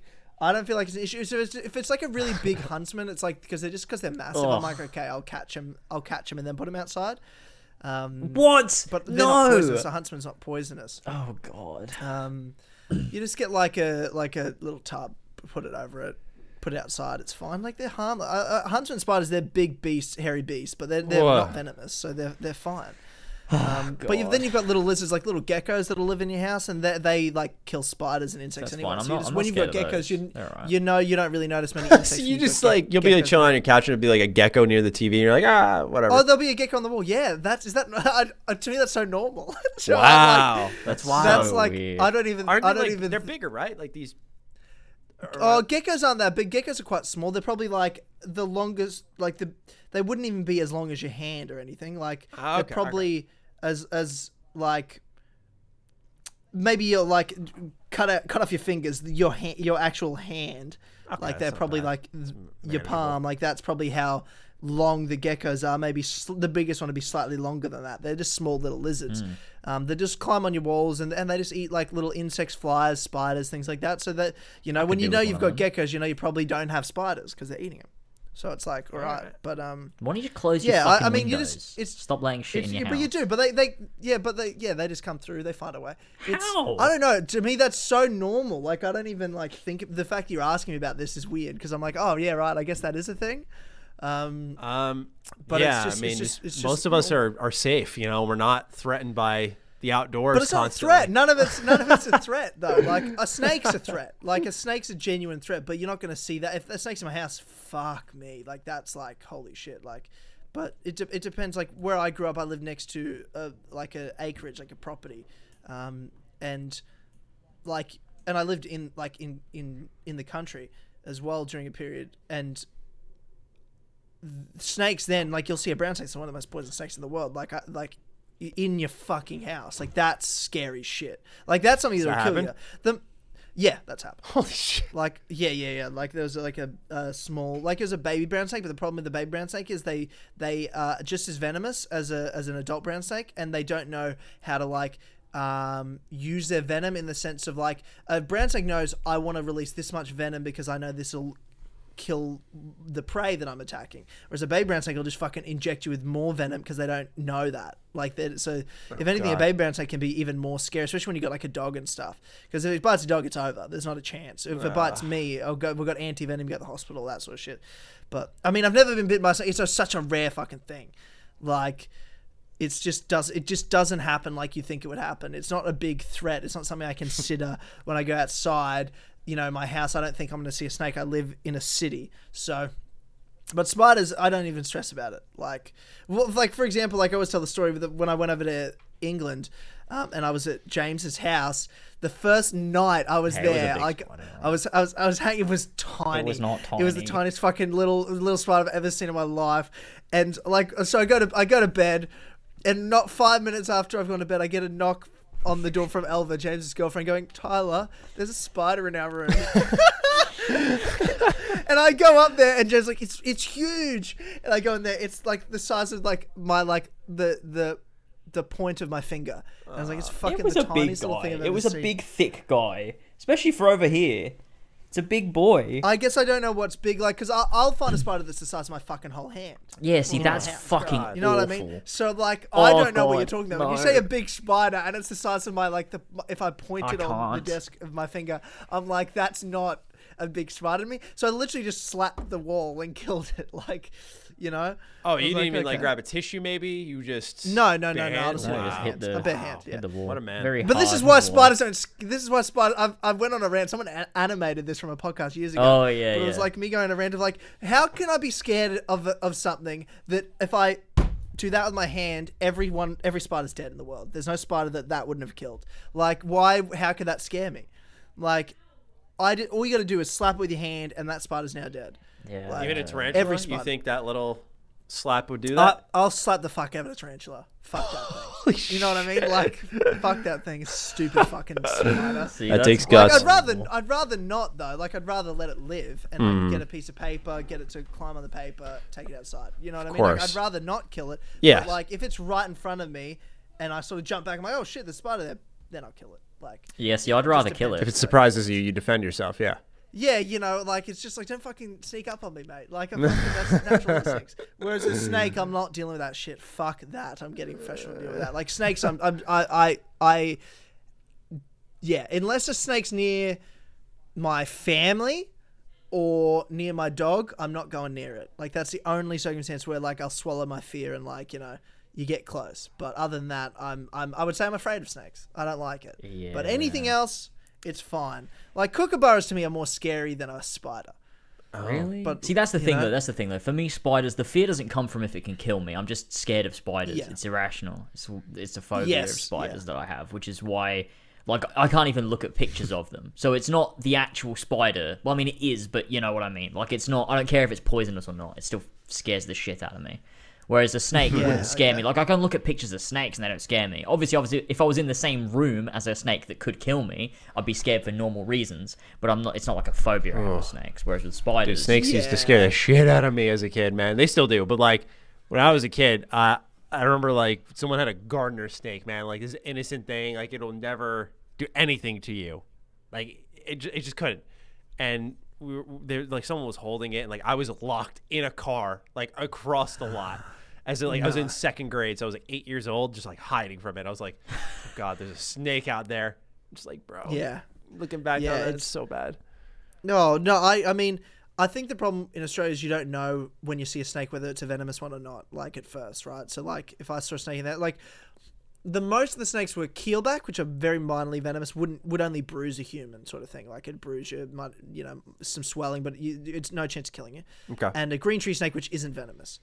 Those are the main snakes around my house. So it's mostly fine, but then occasionally you see a brown snake, and that will kill a grown man. Like that's oh. one of the most deadly snakes in the world. So like you just don't know when you see a snake what you've got to deal with, right? And they're and face value when you look at it, it takes you a minute to realize. And a green tree snake can be really green, but depending on the area, it can also have that hint of like greeny brown.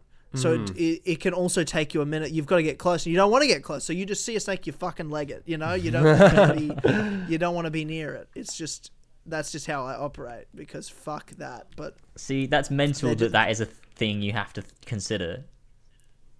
Yeah, right. I just Yeah. like to walk out of my house and just, you know, live my life and Yeah. not not worry about dying from a snake.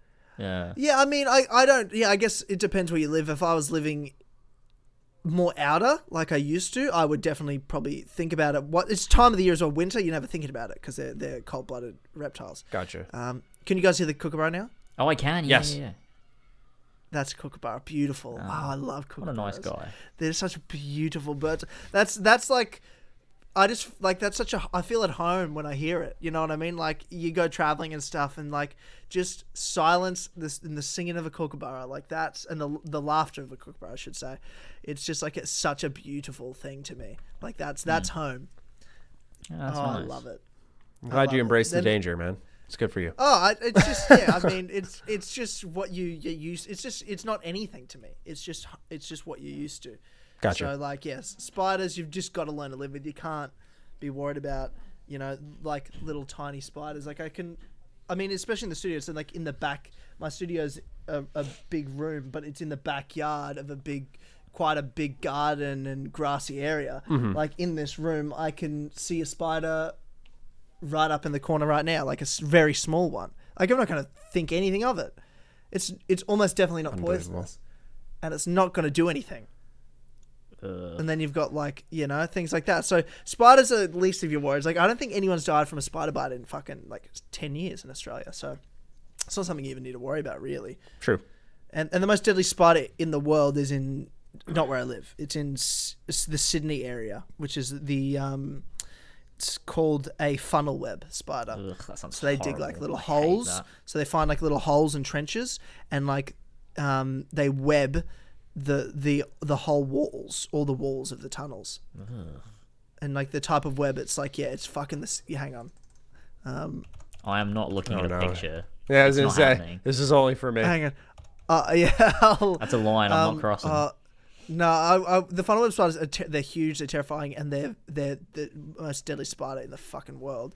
But it's seeing their their burrows is what's really No. really Nah, can't terrifying do it. about that. I'll, I'm gonna I'll, I'll um hang on, I'll send the link so you don't have to look at yeah, it. Yeah, I'm not clicking it. It's not happening. Anything related So to that, spiders, Maddie. me It's it's it's a it's it's the oh don't look at the Oh no. It's got a thumbnail. It's got a yeah, thumbnail. I'm not It's clicking got a it. thumbnail. Not clicking it. Not, Don't- click, don't- not even clicking don't look opening at it. chat. Not doing it. Yeah. Yeah. Well, you see what I mean, Maddie? Like, Yeah, it's, yeah. um, that's, that would, if I saw not even the spider, just that funnel, Mm-hmm. I'm out. I would be out then. I would be out. Like, I'm not fucking around. I would be as far away from that shit as possible. Because you just know more are in there. Is that the idea? But it's, it, but it's also the most deadly spider in the world. Oh, okay, okay. Sorry. What Yeah, do they do? the most Like, deadly is it- spider in the How's the it world's going in to the- get you? Crawling. What do you mean? Well, like, what's it going to happen? Is it Yeah. just going to jump at you? Like, how's it going to get to you to kill No, you? no, no. oh, Right, no. Like, but what you mean is you just know it's nearby. If you, So you just the don't want to risk being near. Or you don't want to be well. In You don't want to be near it, like because like if you live in Sydney, you could have a funnel web in your fucking house. Ah. Like, they could you know, be in your house. You know what I mean? Like, no, thanks. not- oh, you know, I said we should go to never- Sydney. You know, I want to see the Sydney Opera House just to piss you off. I don't want to go there anymore.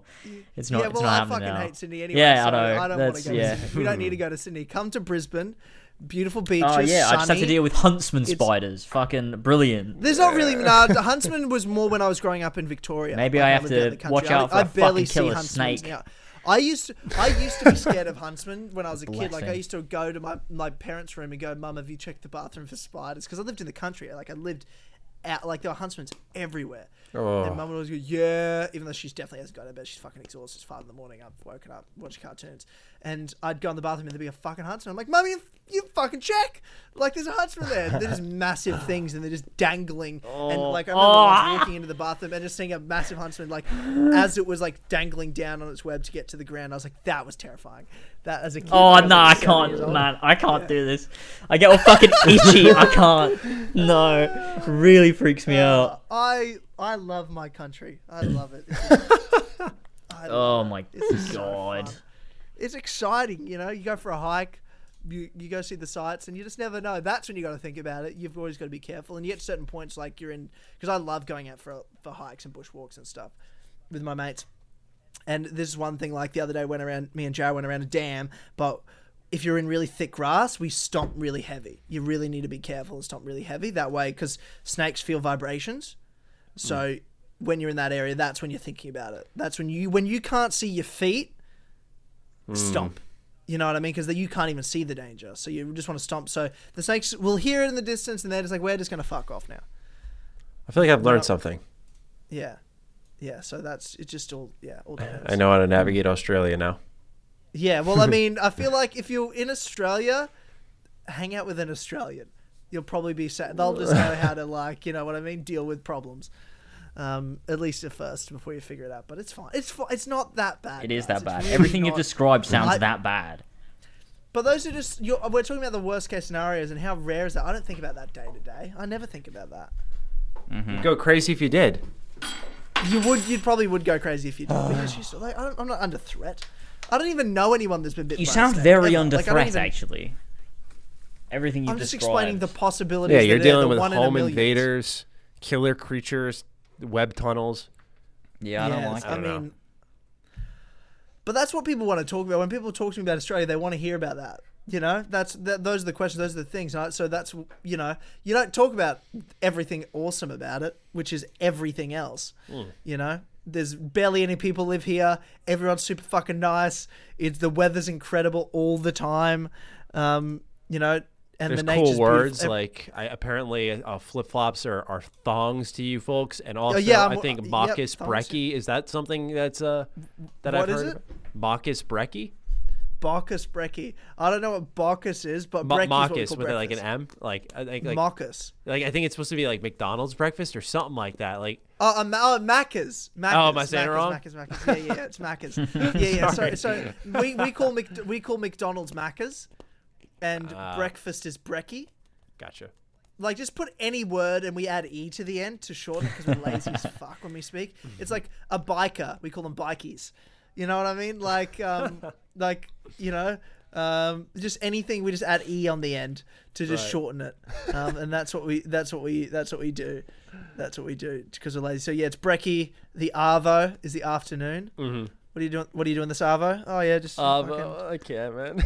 yeah like that's that's what we we shorten shit like we have yeah we have our own language here in a way we've got australian english for sure it's just slang terms like um i've taught james a few james do you remember what fair dinkum means Uh, it means like, yeah, like when you, something's like all, all right, when you're like, yeah, you know, all right, right? no it's when it's when something is absolutely true Oh, like are you being shit. fa- are you being fair dinkum like are you being serious are you being fair dinkum with me yeah That's mate. not what Yeah, that sounds fucking like.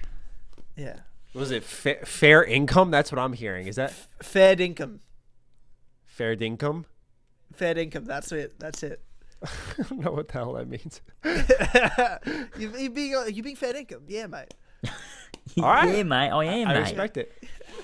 Oh, I- I respect it. I don't have Yeah. to like it. I'll- I can just respect it. you can just respect it from a, from a safe distance, from a safe distance. Right. Well, where where are you from in the U.S., Maddie? I'm in New York, New York. Okay. so City you just get a or lot state? of assholes. City, so you know, a lot, of, hmm. lot of lot of ass wipes for sure. And yeah. sometimes I, lo- my I love New York. I've been told sometimes like my accent will crack through. I put accents in, in quotes because I don't really have one, but like there's certain words like I think I, I actually I think I caught myself doing it earlier when I said coffee. Like I, you get that AW in it, like coffee Ah, Yes. yeah.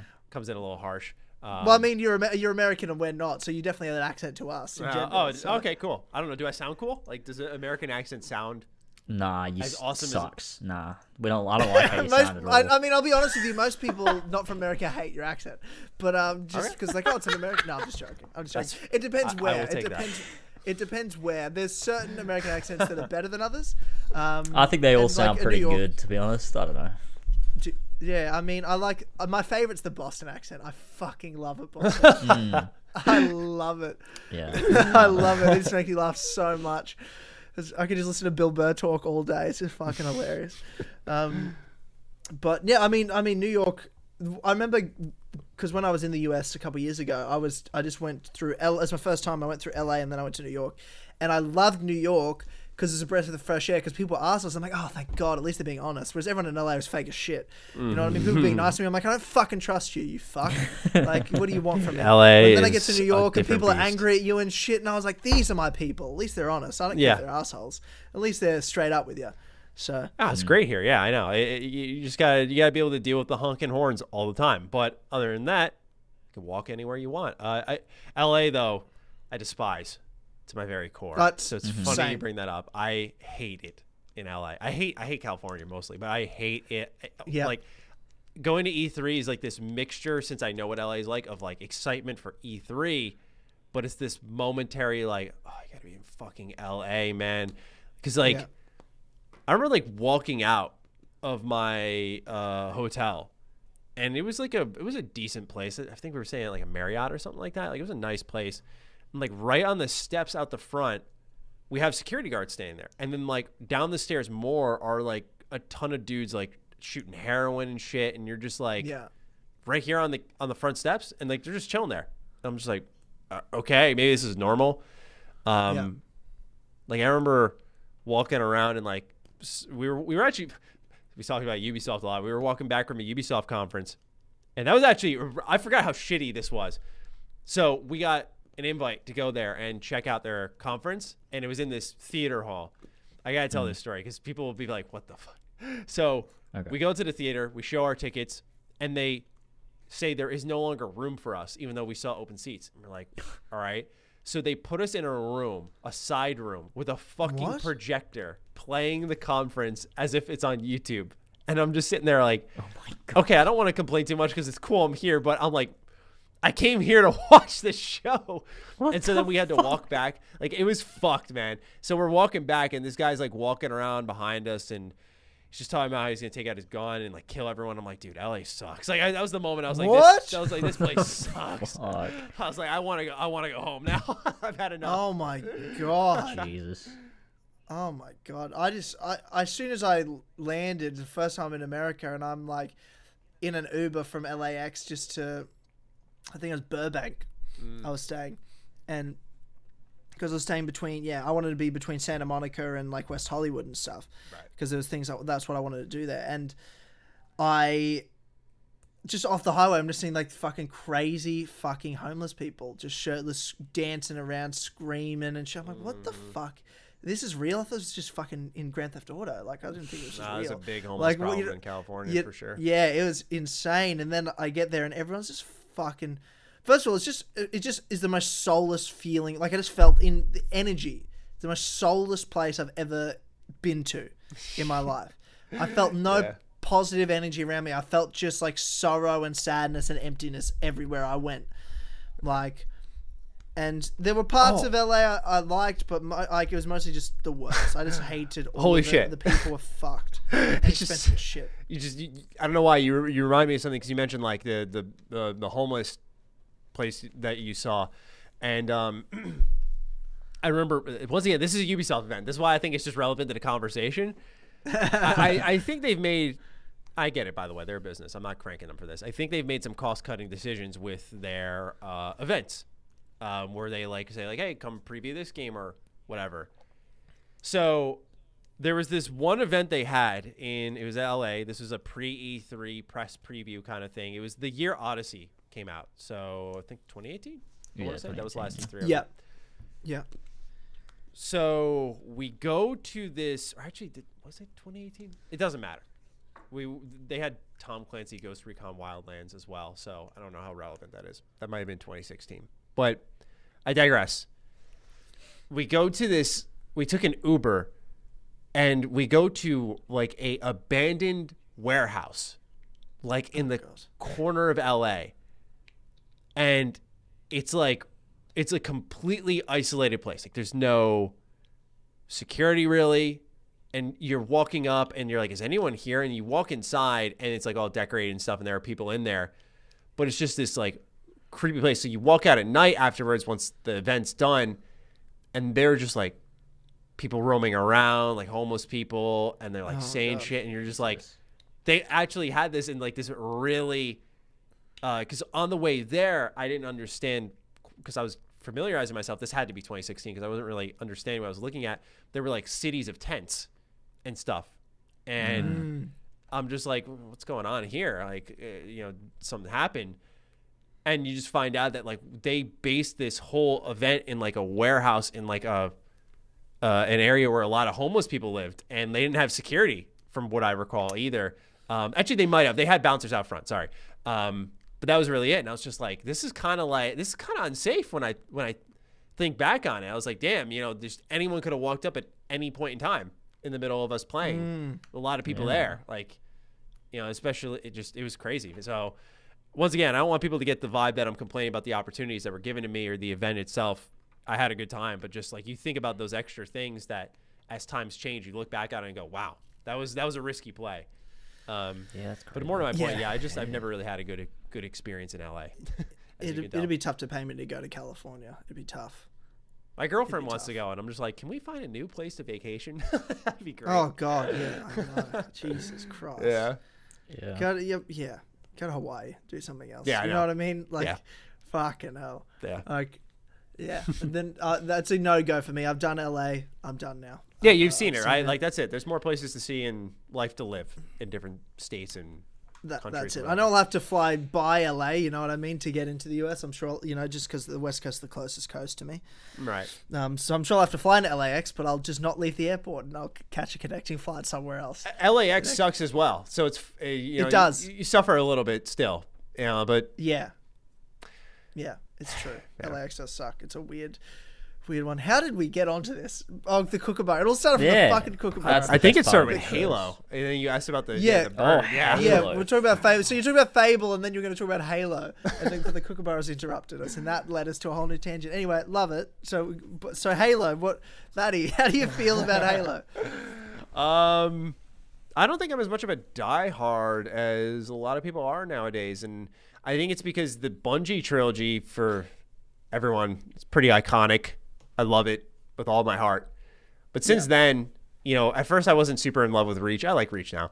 Um, ODST didn't really care much about. Um, and then the, obviously the new trilogy from 343 uh, has been less than successful so far. Um, they've kind of just changed a lot of the core formula of what makes Halo Halo. I don't know how else to put it.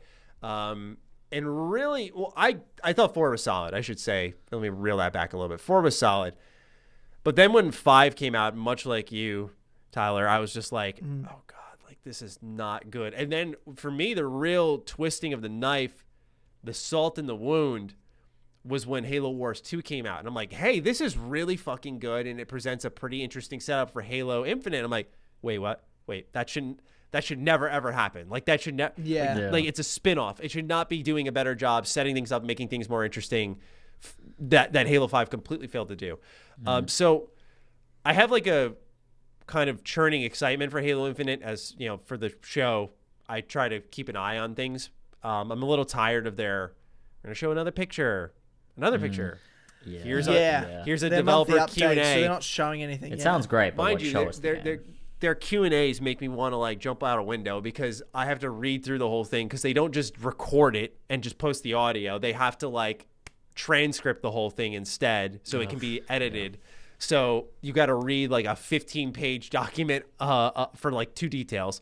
Um, and sometimes those details don't even make it in the show because you're like, all right, you know, I don't. No one really cares about this. This isn't significant enough to eat up time on our show. Yeah. Mm-hmm. Yeah, Uh, absolutely. you know their their their cycle is in a really weird spot because one thing that Halo Five did right was they did like a nice beta about a year and change before the full release, so people could get in, test the multiplayer, make sure everything was working fine, and uh, apply any fixes that needed to be applied. But now because the reveal was so botched, they can't really do a beta because they need to synchronize their re-reveal with this beta. So I'm really hesitant to be excited about their multiplayer just because they're doing a ton of internal testing probably, but fans aren't getting to like put their feedback in on it. Um, and it's it all stems from them fucking up the original reveal because now when they show it, they got to hit hard, right? They got to show like the graphics are better, it looks better, the animations aren't stupid anymore. Uh, it- like it, it didn't look like it played bad. Um, and so ultimately, they're kind of handcuffed to that. And I think the game may end up suffering on the multiplayer side for it. Story wise, I'm pretty invested. I'm, I'm pretty excited to see where they take things. I feel like getting Joe Staten on board was a really smart play. I feel like that builds a lot of confidence. And, um, you know, uh, ultimately, I can only hope that they put something decent out. That's all I really want, right? Like, and that's kind of sad. That tells you the state of things. Like, I just want something decent. Um, because I haven't had that fire quite like since the Bungie Halo days. So what sucks is that when they revealed Halo Infinite, I was actually really excited because the box art reminded me of Combat Evolved, which is my favorite Halo of the entire series. I, I mm-hmm. Yes. love the first one so much. And yeah, same here. awesome. So sweet. You get it. Like, I adore that thing. Like, three is amazing, two is amazing, but like Halo 1, there's just something about it, man. But it's perfect. So when they started taking notes from that game, I'm like, oh fuck yes, like give me every bit of that.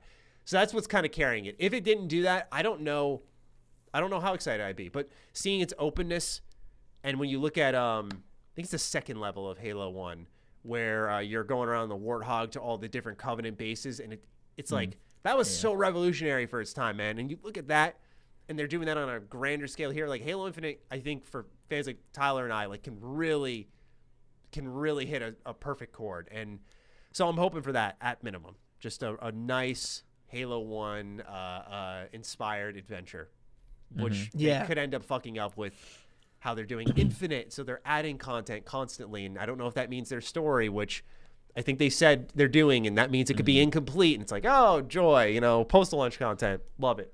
Yeah.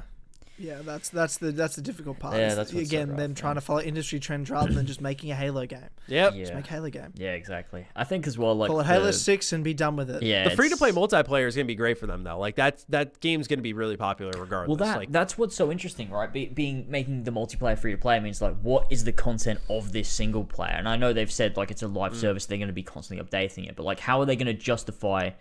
Like, because I mean, it's it's rumored that the game has cost a lot to make. Uh, I mean, it's rumored that it's yeah. like w- like the most expensive game of all time to make. But um, so like in terms like so what are they going to charge for this game for the just single player that sure it's going to get updates like it's like a live service but how are they going to justify that what is the content going to be of this single player with multiplayer being the separate free to play thing that's going to be interesting to see i think I'm nervous to see it because that's I, I should I feel like a fool for not bringing this up earlier with the Xbox Pass is is the bump they kind of get is because of Game Pass they're like Gears 4, Gears 5, especially Gears 5. I remember that Forza Horizon 4 like their microtransactions are pretty pretty fucking egregious, man. Like they are mm. really like monetizing a lot of things. It's because they got so many people coming through Game Pass. That's how you make your money. And with Halo being free to play by nature already, just not even Game Pass, like Yeah, just fuck. you can have an Xbox no gold, just play it. I'm like, oh god, this thing is gonna be fucking monetized. And if like what you said is true, um, because I just I, I I sometimes keep my head out of Halo for certain things like that, and just wait for them to reveal it where we can really start talking about it. But if it's gonna be the biggest budget, I mean, if any past example where it wasn't that uh, showed what they do with microtransactions at any Microsoft Game Studios game, like I think Halo is going to be heavily monetized. That's my big concern with it, especially when they haven't yeah. shown any multiplayer stuff. It's like clock's ticking if it's going to come out this year. So they're gonna they're definitely going to show it at E3. That's going to be their big re-reveal. I think everyone kind of knows and expects that. I anticipate like a day of or week of beta, like saying, "Hey, we're going to be doing this thing here, and we'll be able to go ahead and you know uh, have you in immediately." Uh, but I don't know if like say it comes out in November, which I think it's supposed to, like November fifteenth, I want to say.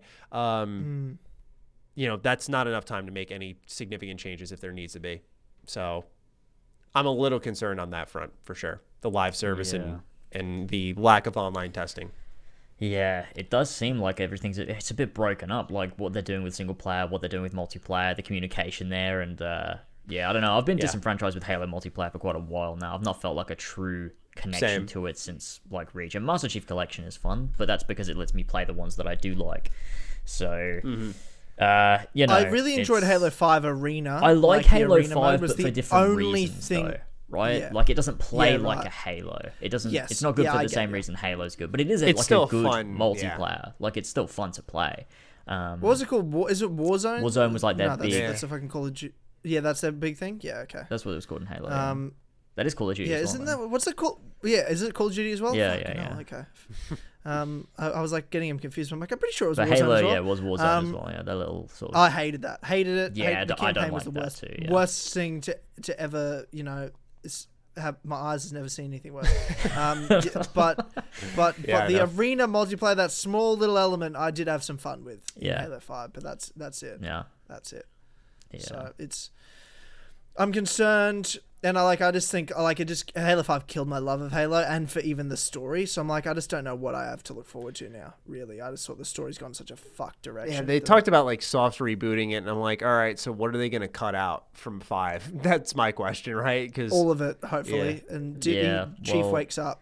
That'd be um, great, wouldn't it? But they're not doing that, so you know. No, of it's, course they're not. It's. I mean, it's gonna As long be. as I don't. Locke, as long as Locke dies in the first scene of the game, I'm wouldn't that be just a amazing? little bit happy. Wouldn't that be amazing? What a terrible character! What a fucking terrible character! How dare you? Imagine trying to sell me a Master Chief game and he plays for three missions. Fuck you. He's also shit in it as well. Like that fuck Yeah, that that ter- scene in Halo Five, we got Locke and Chief fighting each other, and Chief is just like somehow Locke is, you know, holding his own. It's like Chief should be like punching him, and he should be flying across the other side of the room. Like, what the fuck is this bullshit? Why are they trying? yeah, to, it just felt like, like- they didn't they didn't get it. I'm not an idiot. Three four three. Like this is. I'm not falling for it. This is dumb shit. Yep, yep. Yeah.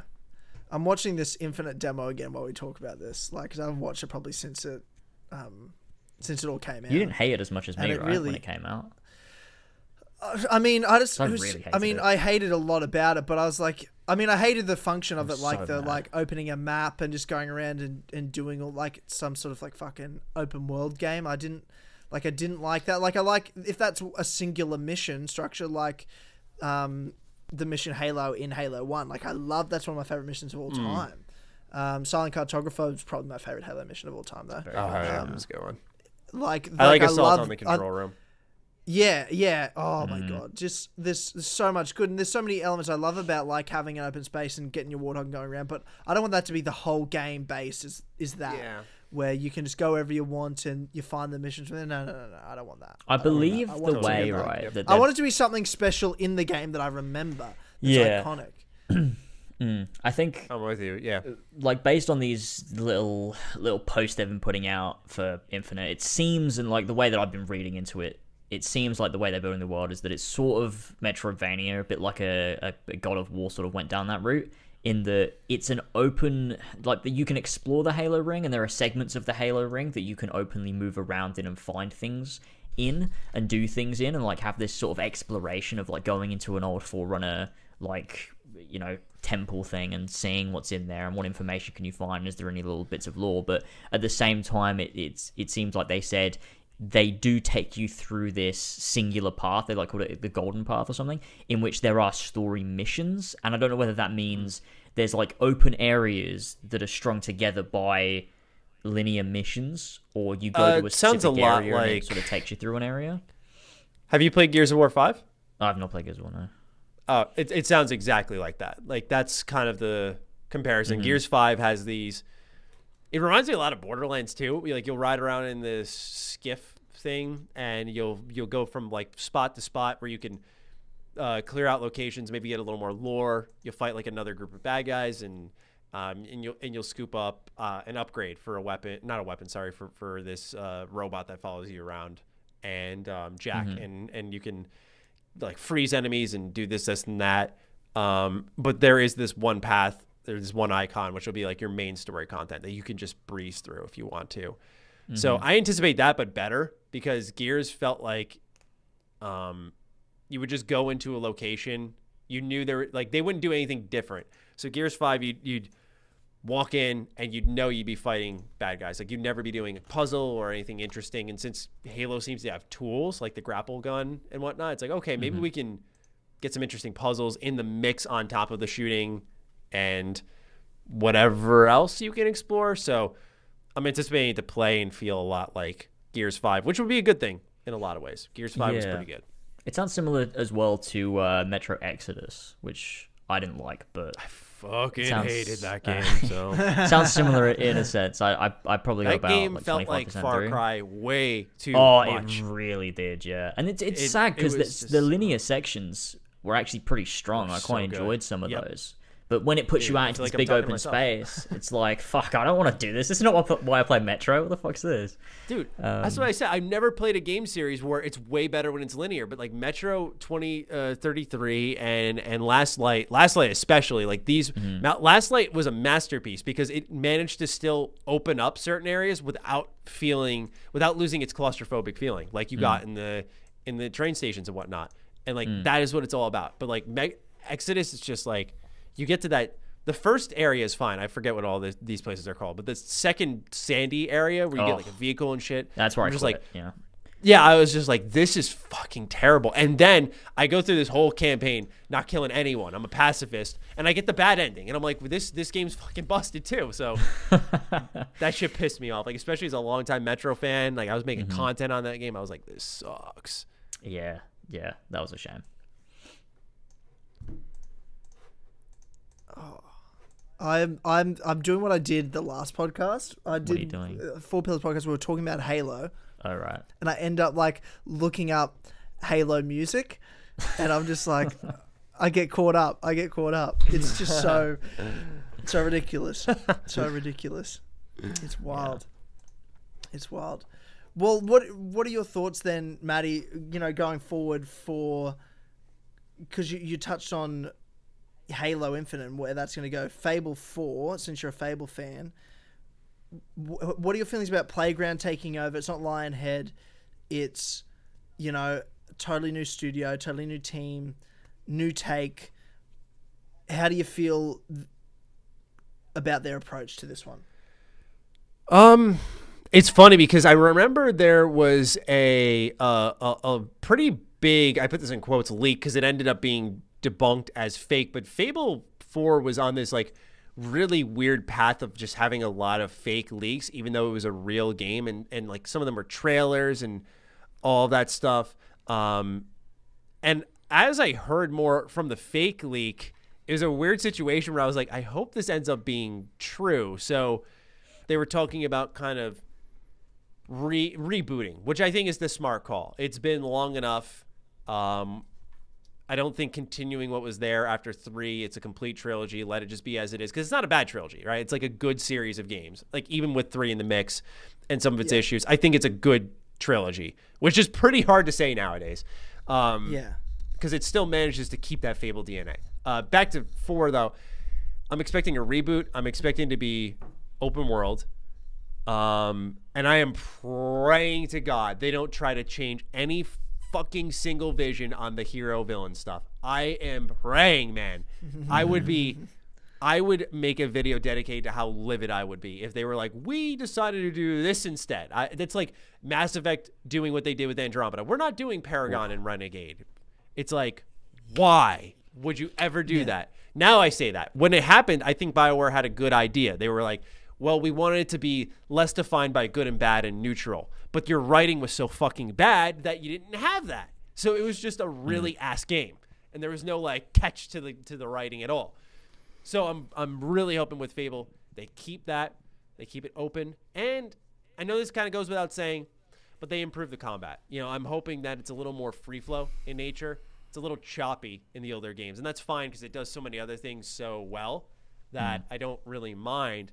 But uh, I I really want them to take a look at that because I think that's the series' weak spot, right? That's kind of what kept it from broad appeal, which can be the kiss of death for some series. But I look at something like Persona, which has broad appeal now, and it's it's staying to its roots. It's it's doubled down. In fact, when you look at Persona Five Royal, like it's gotten even more in its corner and people are just in love with that. Same with NieR, Like it's just staying in its corner because they know that's its strength. Um, so I'm hoping with Fable, they know what makes the series good, which is like the characters, the art style, um, the interactions, the choices. Like that, that stuff matters. Like you got to nail that. But places that could improve, gameplay, openness, um, animation work. Yeah, let's go. Like let's get that going. So I know it's a pretty general expectation list. Um, you know, I hope that they kind of keep it single player only because three was co op. I, I, I know um, Playground likes to do these kind of shared worlds. So I'm just really hoping that they decide, like, hey, we're not going to do that for this one. Um, not because I wouldn't like it, just you know, to me, just pure single player is the move right now. Like, it's it's very attractive to consumers. You don't got to deal with the bullshit. It's just that simple. What you see is what you get. You don't got to worry about Outriders being that situation where I played that game entirely. I love Outriders, by the way. Single player, played it by myself, but it had to be connected to servers. So there were like, I took like two weeks off from the game when I was in the middle of a playthrough because it couldn't get online. Like it was just, it was terrible in that regard. So I just hope that they stay away from any type of shared online multiplayer elements entirely. Mm-hmm. Yeah, Yeah, that's- which is the yeah. biggest concern. Yeah, I'm definitely with Especially you. those. M- MMO rumors. They were, you know, that, That was came debunked, out right? once it went. Yeah, Yeah, debunked. okay. Yeah, that was debunked along with like the Good. trailer. Or, and I, I should bring it up, but yeah, there was like a big Reddit thing that ended up being false. Mm-hmm. Yeah. Well, I mean, a lot of the rumors early on, before it was even announced, were true. Like I've been following um, the Fable rumors since like twenty it would have been twenty eighteen. Mm-hmm. Because there was a, a story that came out in January 2018. The Playground was developing it, and no one really it didn't catch much traction. I was like, guys, this is true. Like I spent a few months. I was like looking into it, and I was like, oh no, this is hundred percent true. Um, I even made uh, like I made a whole video on it that that that you know d- did very well, and um, you know saying like guys, this this is going to happen. It was in mid 2018, and then two years later, like you know having comments coming up like, well, he was right. I'm like, fuck yeah, I was, like. Um, but then there was a lot of things that, that weren't true once the game was actually announced. Then all these fucking fake rumors came out. But you know, Fables. Yeah. I'm really excited. It's that's what's going to get me back to Xbox. Will be, will Yeah, be Fable if anything else. I, I doubt actually, Halo uh, Infinite will do it. I actually found the leak here just because it was bugging the hell out of me that I couldn't directly recall it. So there was apparently like a leak of a trailer, and then some guys like video's gone, but I snagged a screenshot of the info the leak gave. Oh, This yeah, first third this. person, in depth character creator, completely open, no guns. Like, okay, why? Can ignore main quest and never become a hero. Fuck that. Uh, players can build towns, ties into main quest heavily if you get bad ending and fail. Sounds like Fallout 4. Not good news there. Uh, multiplayer, Unreal Engine. This is the story part. It says Albion and Aurora are gone. Lands reduced to fables. The spire was rebuilt and used by a mad king to wish that an asteroid would strike the planet. He also wished it would happen again in the far future. Eons later, and everything is new medieval themed, new continents, and you have to stop the destruction of the planet again. Theresa and the Heroes Guild are preserved on another planet via a demon door. Time travel heavily involved in play. Jack of Blades returns. I It's like remember that. Yeah. I right, remember You're- this too. Yeah, I right? remember Like this this. was this Yeah. was like awful. Sounds awful. Yeah. Yeah, like and, uh, sounds- like like some of the gameplay stuff didn't sound bad. First, third person character creator, like oh great, you know, perfect. But what I get worried about, and a lot of people don't think about this with Game Pass, not to pull us off track here, but like you hear multiplayer in this, like Halo's free to play. Like one thing that Game Pass is kind of teetering on is like forcing these developers to think of monetization methods for their games mm-hmm. because you get a lot of players, but you maybe aren't getting a lot of sales. Game Pass does drive sales, that much has been shown, but you can get more money for your next game if, if you have microtransactions. Like that's just the simple part of it all. Especially if someone's paying 15 bucks, you get this brand new game. It's like, what is $20 in microtransactions? And I don't blame someone for thinking that because now you've effectively only spent $35 instead of 70 on a new game. It's like you're still, they're still getting away with it. It's, it's a really easy way to get people to probably spend way more on microtransactions than they typically would. Yeah. Yeah, Yeah. makes a lot of It's. Mm, yeah. This. The, well, That's the, the, the biggest thing thing, those. about Halo. Um, I'm not Halo. Yeah. Fable. Fable is yeah. how they're gonna. well, I mean, Game Pass. the one good thing I like we're talking about soft reboot, but and even those rumors though is the um. Well, I mean, from the teaser trailer, you see Bowerstone. So, like, I mean, that alone, you're like, well, I don't think everything was just to rubble. Like, that's Bowerstone. I know what Bowerstone looks like. So, to reboot it but keep the same elements in the world, it's Albion. The I mean, we know the Heroes Guild's there. The first shot is a sword, and the hilt has a Heroes Guild seal on it. So, world wise, this is Fable. Yeah. Still, I mean, you could take you it know, way back, couldn't you? You could go back to, you know, back during those. Well, look, it looks Fable it looks it looks between Fable one and two because Fable one Bowerstone didn't have Fairfax Castle and all that sort of stuff in there, um, and it's definitely pre Fable two. You can just see it based on like Yeah. how big the city is. Yeah, and with it being it's somewhere probably probably a reboot as well. I mean, th- it doesn't really matter whether it is or isn't because the Fable games don't really connect. Like they loosely do, and it's like it's like the same world. You get to see at different points in history, but like, I don't I don't feel you have to do like a clear cut reboot to be able to just do a new thing in Fable. Yeah. So I think they're good to just be like, yeah, look, it's after Fable one, before Fable two. It doesn't really matter if you play them or not because it just doesn't. So Then Theresa could come back. I'd love that. Oh yeah, didn't they kill her in a side game or something? yeah, in in the Kinect game, Yeah, Fable the Journey. did. Oh my Hun- god. Yeah, yeah, yeah. Let's yeah. make this one hit hard. Let's get rid of a main character. okay. in a, in a Kinect game. Remember that on his, and That's Peter wild. Molyneux's talking about how it's not on rails and shit. It's just fucking wild. Oh, I love Peter Molyneux. I do miss him. I do miss his interviews, man. Like I would I would have a field day with him now as like a content creator. Back then, like I didn't care, but like now, just being invested in the whole thing, it's like that's a whole different story. Yeah. Yeah, and and he went and made that like some bo- cube game. Oh my god, the just slowly- cube game! I played the, The shit cube out of that when I was at school. I, I, I Literally, play me and all my friends for, would just be playing it all day, every day, trying to get to the center of the fucking cube, just like helping Oh, you know that's so everyone weird. online at once. It was good fun. It was like just having everyone together, like trying to get to the center of this cube. Like you could just see everyone chipping away at it. It was good fun. I remember that. The reward for it was shit though. Like it was some dumb thing, like an advertisement for his game. Was it Godus or something? Where like you get to be a king in his Oh game. Or yeah, something? Godus. Yeah, he was. That was like his pinnacle of I think like self hype and overselling. Yeah, if I yeah. recall, it was. he like really just went damn. overboard with that, and that's when people started to really call him out. Yeah. Yeah, he um, Peter Molyneux thinks a bit a bit too much of himself. I think um, yeah, yeah, unfortunately, but you know, he made Fable. At least he so gave us Fable. he gave us Fable. We got to give him that. Yeah. Um, never gave us the Fable he promised us, not one time. No, but um, never did he we do still that. got Still good Fable games. Yeah, I guess it's Yeah. fine. I guess. for what they are. Yeah, they're still what they great games. Yeah. Right. Um, but you you mentioned Maddie Mass Effect in there. Um, while we were talking about that, like Mass Effect Andromeda, Mass Effect Legendary Edition. I mean, by the time this podcast comes out, it'll be out. Fuck yeah. Um, How do, how do we how do we feel? Well, uh, uh, how do we feel about the Legendary Edition going into it? We obviously haven't played it yet, but like, what's um your feelings now as a big Mass Effect fan, Get, get revisiting that and going back into that? What's really, I'm happy that the launch is this week because I was worried that this would eventually bite me in the ass, but it never did. Is I haven't played them since 2014. I love Mass Effect. Like I've played them all multiple times, but it's been a really long while since I've done like a full trilogy run. So a lot of my memories of the game are kind of scattered. Like I remember big moments, right? Like the ending of one I love. Um, there there are multiple moments throughout two, three. Like call them all out. I'm hate. I hate that. By the way, three's multiplayer is not fucking there. That's bullshit. It should be there. I I've like ranted in probably eight different videos about that.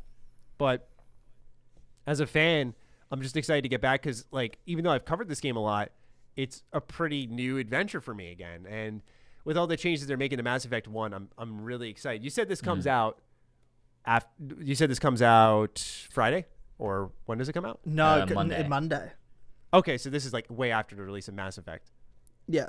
Okay, so I I have a code for the game, so I I I I, I I'm gonna download it when I get home tonight. So I'm actually gonna be playing sick. today as we record this.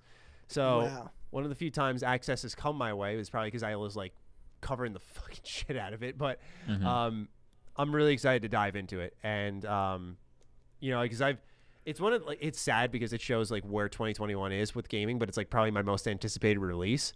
Um, there's Yeah, just wow. a a f- there like there was just a good feel for Mass Effect, man. Like it's just like it, it reminds me of of Bioware, kind of in their best hybrid. Um, you know, because I think the way both of you approach Ubisoft is probably how people look at me with Bioware, and they go like, oh, "I didn't really think of it that way," because Bioware is really popular now. Uh, when they did Anthem failed, but Inquisition is kind of like my major punching bag for them. Um, I like it a lot more now after a, re- a recent replay. but they've sort of taken this route of action games and looking very beautiful in the Frostbite engine, but not using Unreal, where they can do more choice and consequence and things that make developing the game way easier and more intuitive for their whole team. Because EA is forcing people to use Frostbite. Um, where I look back at Jade Empire, KOTOR, Dragon Age, those were like their amazing, you know, there were some action elements there, but they were great role playing games. And I think great role playing games still sell a ton. They can have action elements, but they still sell really well. And I feel like Mass Effect is a good representation of that. Like you still have these choices, these diverging paths, you can carry your character over. Like there's so many role playing elements, but it's a third person shooter that's extremely fast paced. Like you have these if you're playing as the Vanguard, you, you can like zip around and like dive bomb people and shit. It's like, dude, this is hmm. off the chains, but it's still a role playing game. So like that's kind of what has me excited. Like in the terms of new stuff coming out, like I'm hoping Starfield and Halo, like those are the ones I'm I'm really looking forward to. I'm looking forward to new Judgment game, new Tales of game. Like there's new stuff I'm looking forward to, but for me in the first half, it was really just like Hitman and Persona 5 Strikers and then Mass Effect. Like it's kind of been low and this was the one I was looking most forward to. So I'm I'm hyped to finally get my hands on it for sure. Yeah. Yeah, re- to revisit that trilogy is so so exciting. What what were your feelings on the uh, infamous Mass Effect 3 ending? I actually liked it when I was younger, so I don't So have. a- did I. I didn't So have did much Of a. I didn't have much of a problem with it, honestly. Like I, I still Yeah. don't like. I, I would have respected if they tried to change it and do something, but what I find a little more cool is that you get rid of the multiplayer. Fuck you. That's fine. Um, what they're doing now is they're substituting the galactic readiness with like your progress your, your your progress throughout the entirety of the trilogy. So what you do in 1 and 2 like adds to your galactic readiness and the Yeah. relationships you make. So i feel like that makes it a little more impactful when you get to the end. And even though it's this red green blue they said the definitive ending is now the final cut thing that they did the extended edition or extended cut um, Yeah. that they added afterwards. Like that's their definitive one which is there at launch i think it makes it a little bit of an easier pill to swallow. Like i said i would have respected if they changed it and tried something new but i also understand that there's a little bit of that like hey we still made something extremely good here and i feel like it almost if they change that then people are going to ask them to change everything. So I feel like it was kind of a I want to say a good call, but I feel like it was wise of them to not cave into that pressure and change things that I think mattered more like Mass Effect 1. I do recall my playthrough of that. It did not feel good to play at all. So making that feel Yeah. good to play, like that should have been a priority. I don't think a priority should have been like hiding Miranda's ass. I don't care. That I don't know. I don't know if it should have been a priority. Um, but it, Yeah. You know, I've I've fucked around with Unreal Engine. Like that's not hard to do. So a lot of people were like crying censorship and how could they do this? And it's like you're stupid. It's not. It's not even remotely close to censorship. Like it's just the effort that they went to. It's like, well, could they have added like voice lines here or there? Or like there was this same sex romance that is in Mass Effect 2 that was brought out through mods, and it's like, why not look into stuff like that? So there's to be conversations to have about things that they could have changed. One of them being like the ending. Um, but overall, from the outside looking in and on paper, I, I like what I see. Yeah. it's it's I, I I mean I I'm with you. I was a, someone who was a fan of the ending original ending of Mass Effect 3. Not like a fan, but like it was just it just made sense to me. I don't know. Like I just feel like going in and I never felt it was bad. I f- like w- yeah, no, I, just because like I get it Mass Effect 2's ending was incredible, it was revolutionary, like having all these different options, but I feel like mm-hmm. if you do that in a third game, it's supposed to be the ending, like how, where do you go from there if it's such a like there's 10 trillion different endings? You could never follow it up. If there's some sort of like almost closed off ending. Like the way you get to the ending's different. Like the experience you have, the characters that live and die, the relationships are different. Like that to me is what matters. Right. Hmm. I don't think it necessarily needed to be like all these different ending choices or like results. I thought what they did was good. So I'm like you said, I'm glad it wasn't a priority for them for, to change that or change anything. And and the extended cut, I, I was like, yeah, I, I prefer the extended cut because it did add that um, with your relationships, but it was good. It, Yeah. it was really good. I you almost forget though. Like I almost forgot until we were just talking about this. I just had this thing in my head where I'm like, oh yeah, I forget they're making Mass Effect four as well. Like they're making another Mass Effect. Like they that are they doing just that, yeah. tease tease that. Yeah. I not I a looking fan. forward to it. Not a fan. well, here's the thing. I'm a fan of the idea of them going back to the Milky Way because Andromeda was that big of a, a failure in my eyes, and I don't say that lightly. Like I don't like to squash Yeah, the was a idea of of developers trying new things, and especially when you have once again kind of like what happened with three four three and Bungie. It's like all right, you got this really good trilogy, go try your own thing, man. Like don't try to copy them. Uh, that's derivative work is not exciting. Um, yeah, we like more of a good thing, but if it's from like the same company, that's that's different. Um, with Mass Effect going back to Milky Way, that's exciting. My problem actually has nothing to do with the game. It's I cannot stand BioWare doing these early announcements of games that I will not hear Yeah. about for ages. Some people go like, "What about Bethesda, Maddie? You talk about Elder Scrolls 6, you talk about Starfield, but like they've only done it one time and I think it did make sense in context of the game they showed off, which was They're- a multiplayer Fallout game. But like something where BioWare is maybe it's because they were knew they were going to cancel Anthem, so they were thinking to themselves like, "Hey, let's let's not just have that be our only news, and we have to have our fans know something's coming." But like both these games, it makes me sick to my fucking stomach when I just watch these prototype trailers run on. and They're like, "We want to make a great game." Of course you do, and then they show like whoever the main character is like rolling in in like a no polygons in like a, a dev cell and i'm like what is this shit? Like this is not hype but ea is just obsessed with this creating of a feeling for the consumer like they've seen something behind closed doors. That's like why they they went away from ea play or uh, from from e3 and did ea play because when they got their fans in there, their fans were getting early access. Like it created this exclusive feeling, this exclusive access to things, and it's it's like weird in my opinion because it just hurts the game in my eyes. I'm like, no one cares about Dragon Age 4 right now because you can't even see what it is. They just show concept art and, like I said, these like dev cells. I- That mm. does. I don't know who that should excite. And with Mass Effect, it's like that's coming after Dragon Age. So they just show up the CGI of Liara, and I'm like, okay, cool. Like Liara's there. That that's intriguing. But I know now it's 2021. I probably won't have a remotely close answer until 2024. I know for a mm. fact Yeah. I won't, and that sucks because with with Legendary Edition coming out this year, I'd say probably two more years, three more years till a new Dragon Age game. Like, you know, I might be overestimating that. I'll be honest, but it's their announcement cycle is like baffling to me. I just I I genuinely don't get it. Yeah, That's true. Yeah, you're right. Good point. you're right. Yeah, I, like because I I bought straight in the hub. I'm like, oh fuck yeah, here we go, we're Oh, back. You, should, dude. It's exciting. Don't Yeah. get me wrong. I don't want you to feel like you or anyone shouldn't be excited because the game itself is exciting. It's just that when they announce it, it's like, fuck, I'm not going to hear anything about this. And the Yeah, kind of love right, hate I you're have right. with that is when I saw Andromeda, I was kind of like interested. And with Anthem, I remember making a video I got mass disliked, which this video probably would have done well now. I was just like, I can't support Anthem. I was like, I can't support this game. This looks terrible. Like, it looks nothing Yeah. like what I want from BioWare. People are like, let them try new things. This is gonna be great. You know, it's a live service game. I'm just like, nope. And look what happened. Like Bioware has mm-hmm. never succeeded with multiplayer, mind you. Like they've outside of the Mass Effect Horde mode, that was amazing, and they should have done that again. But they've Yeah. tried it with Dragon Age. They tried it with Anthem. Just drop it. Just drop it, please. Yeah. That's all. Yeah. Yeah. Yeah. Yeah. For sure. Yeah, this is it's fucking wild. It's so yeah, getting back to single player is the way to go. For for most of these studios, they agree. they're not built for that. They're. Like, and you you need to rehire new people that know how to do that. In which case, you're a different studio making a different franchise. You're not Bioware making Mass Effect or Bioware making Dragon Age. yeah. Exactly that.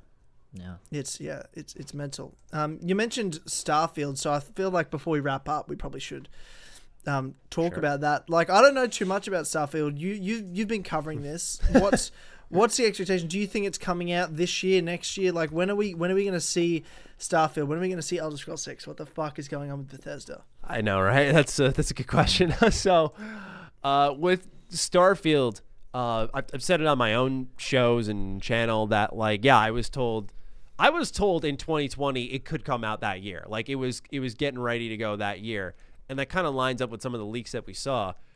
Um, but I think they were wise to delay it and and get it going. Where now I'm being told, and it's different because like I know I'm like a I'm not your like Jeff Grubb or your Jason Schreier where I'm like sources say and everyone f- collectively shits their pants.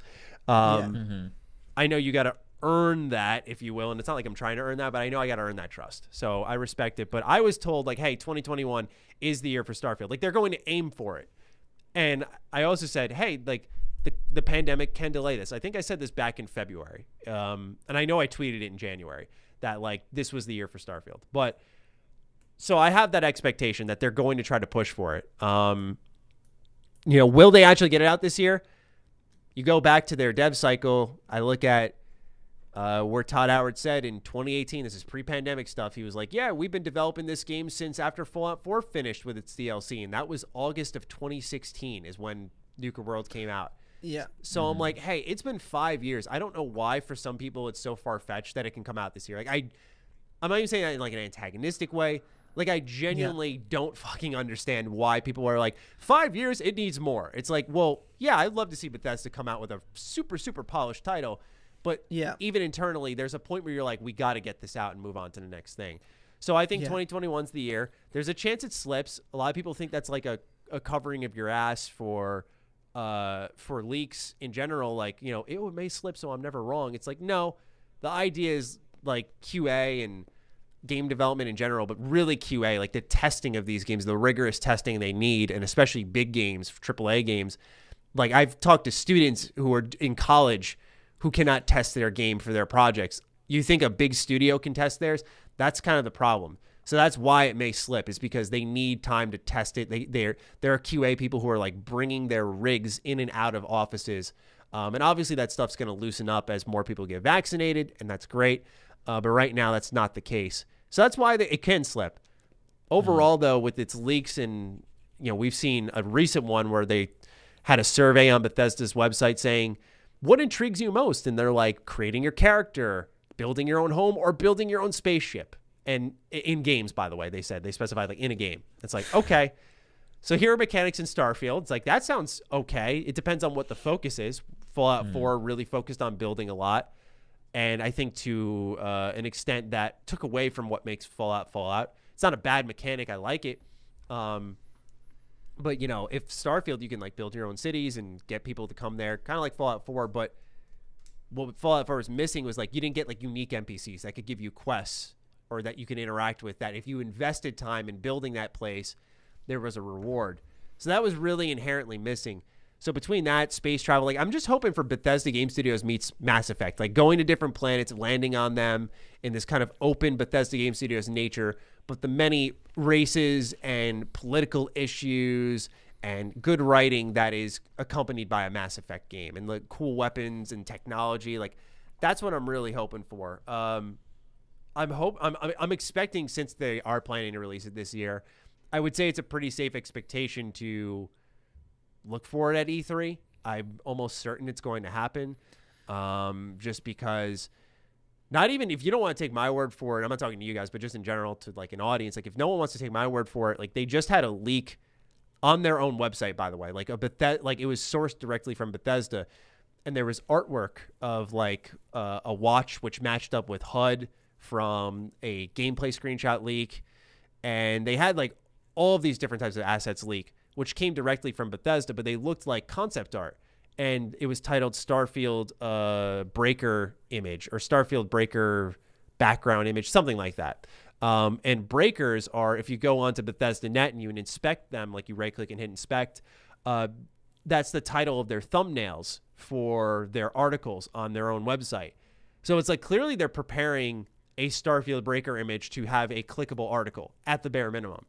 It's like, oh, huh, we're one month from E3. That's weird timing. Um, so could this have been for like years ago and came from a, a CDN and it slipped through? Maybe it's possible. I don't want to just fully confirm it, but like I'm I'm strongly expecting it. I would be very surprised if if if in June we weren't like getting a teaser saying like, hey, we're going to talk more about this at E3. I'd be very shocked.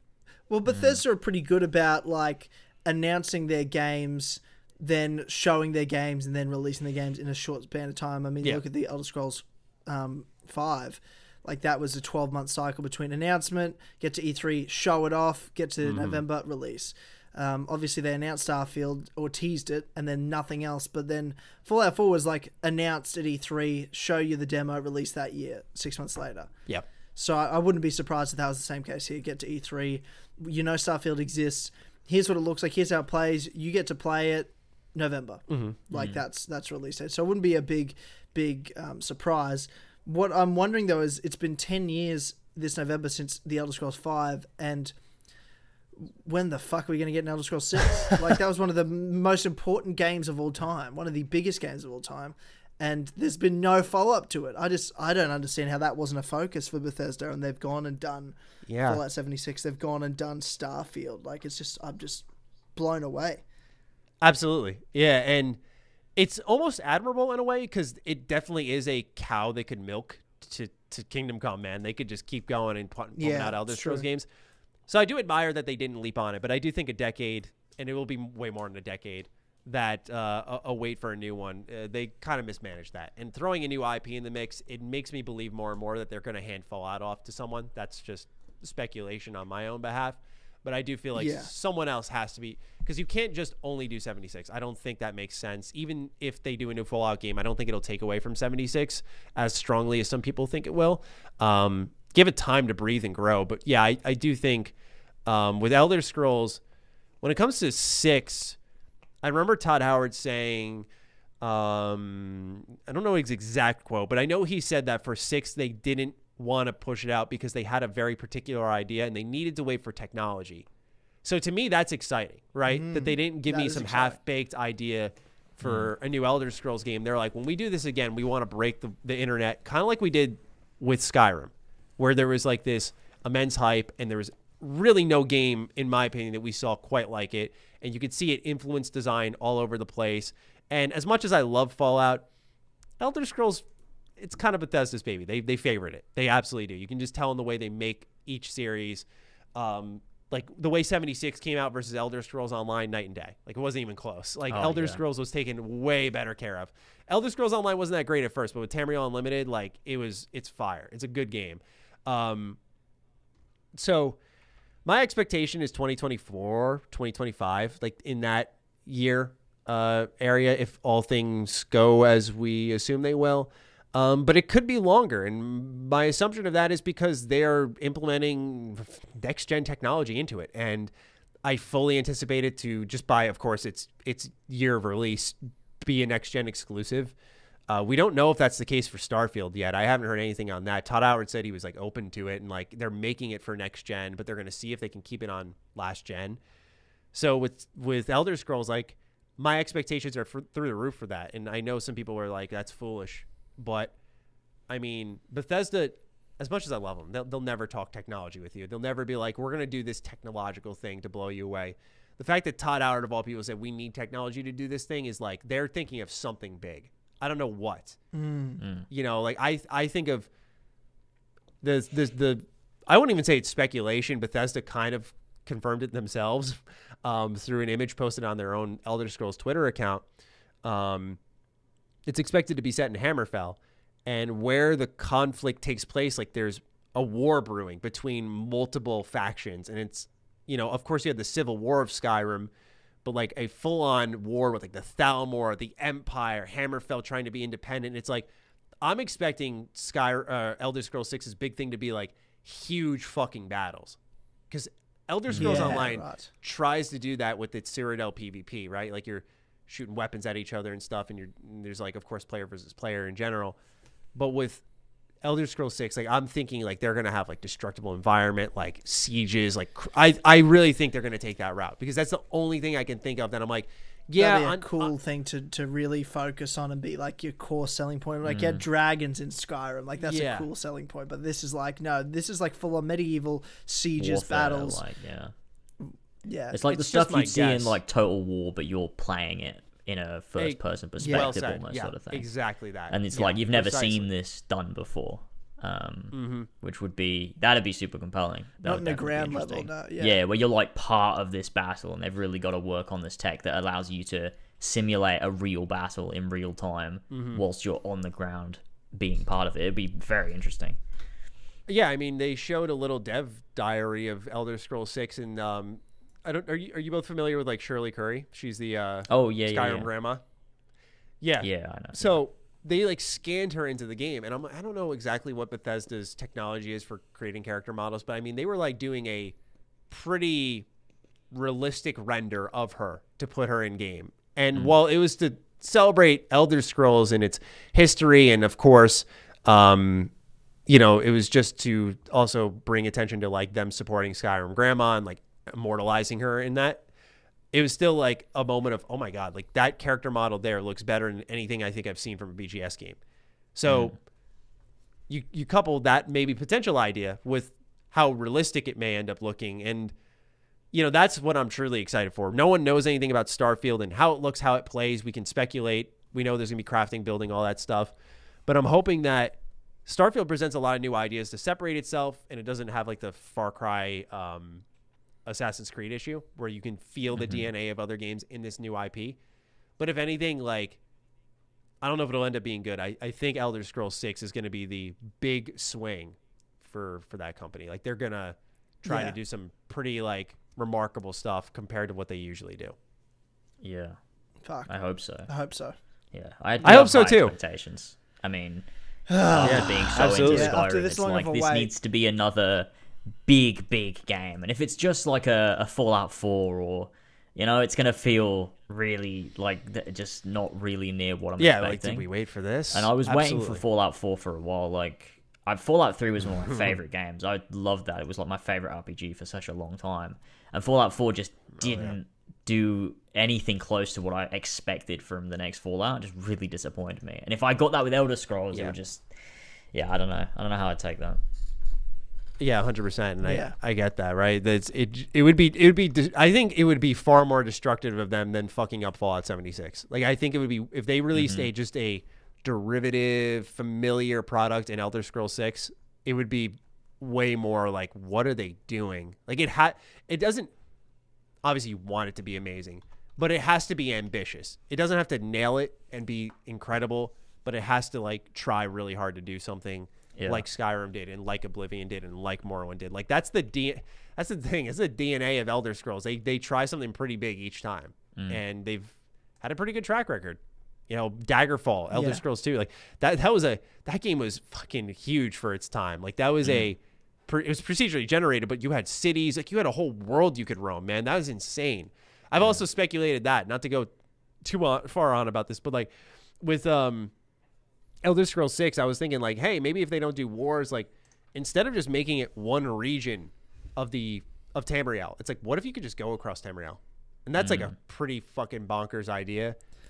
But yeah. That'd be and I think that's kind of like the the core of like Elder Scrolls Online. Like that's what it's trying to do. But like I mm. can't help but think of that too and think, man, imagine if you're not just confined to one location, but it's like a continent, not an open world, an open continent. It's like, well, now we're talking. Now we've got multiple open worlds to explore. That could be something else too. It'd Like, definitely that would be be interesting. also groundbreaking. So we'll see. Yeah, definitely. Fuck. Only time will tell. Yeah. Amazing. well, well, Maddie, thank you so much for joining us today. Um, Absolutely. On the As Always podcast. It's been awesome having you on and chatting to you, getting to know you. So, Yeah. like, obviously, we'll get you on again um, if you're up for it. Um, and uh, yeah, no, thanks, man. Appreciate it. Absolutely. Thank you for having me. Hope I didn't talk everyone's ears off too much. Um, but yeah, thank No, you for mate, having me. It was loved a it. blast, and I, I love. Yeah, I'd love to come good. back whenever you, uh, whenever you're open. We can we can start scheduling again. You know, let some new guests roll in, and then I'll come in fresh. And so I'm, I'm down whenever, man. Yeah. Awesome, sure. That's great. Awesome. Well, yeah, again, appreciate you stopping by. I know the audience will love you. Um, and uh, yeah, and thanks for, you know, joining our little little circle of the community. And um, yeah, no, until until next time. Um, and of course, to everyone listening, go um go support. We've got Maddie's links are all in the description. Um, if you're checking this out on the Four Pills Network, go check out his videos. He's also over on Last Stand Media um, with the Defining Duke podcast, so go check that out as well. Um, and support that. And of course, thank you to the great people over at patreon.com forward slash as always for supporting us. If you like what you're listening to and you want, you, bleh, I can't talk, and you want to hear more, head over to patreon.com forward slash as always for just $1 a month. You get exclusive access to the best podcasts on the internet. That's the Clubhouse podcast. Over 100 episodes to stream right now. Early access to the Dynamite Show, videos James puts out.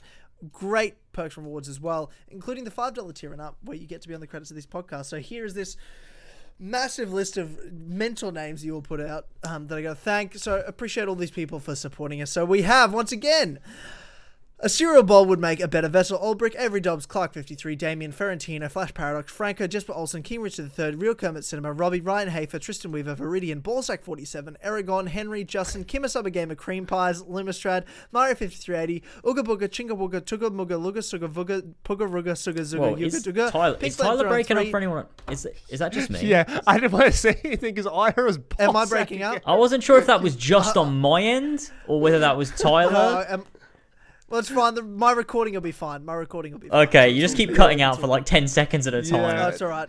I'll, you'll, I'll, you'll know when I finish. You'll know when I finish. All right, we'll just sit in Um, silence. S- S- Seth, Zacharias, aka Kieran, Adam Sunling, Alfie Robert, Andy Cure, Angel of Harlem, Anonymous 1K, Big Dick 666999, Ben Davis, oh. Ben Higgins is thankful for his stick brethren, Benedict Clubbers, Biggest Fucking Virgin, Bodge, BQ Overlord, The Elder, Brian Ford, Christian0210, Chunky Malhar, Connor DeRose, Bully in the Alley, Emil Catborg, Evan the Kitty, Fishy, Furious Coco, Gene, Gimme a Penis, Ginkgo Swag, God Bless the Visionary, Zach Schneider, Greenies Weenie, Greg Heffrey is the greatest character in all of Heffley is the greatest character in all of fiction. Gwen Hughes, Harrisy, aka Bad Assassin, Hooky, Idiot Strength, Jack Nichols, Jack DG1998, Jaden B. Bennett, Joe the Founder Scarab, PS Try to Beat My Brotherhood console speedrun record, Tyler You Pussy, Josh Duvillier, Josh J. Anderson, Josh Romora, Kassassin, Christian Rowe, Kyle, Lady Litzomania, Liam, Luca, Louis De Leon, Master Bass, Max H, Milk Boy, Nick Miller, Auto 1908, Otaku World 7, Owen Big Brain Brain, Philip Stillwagon, Radok, Rav Jai,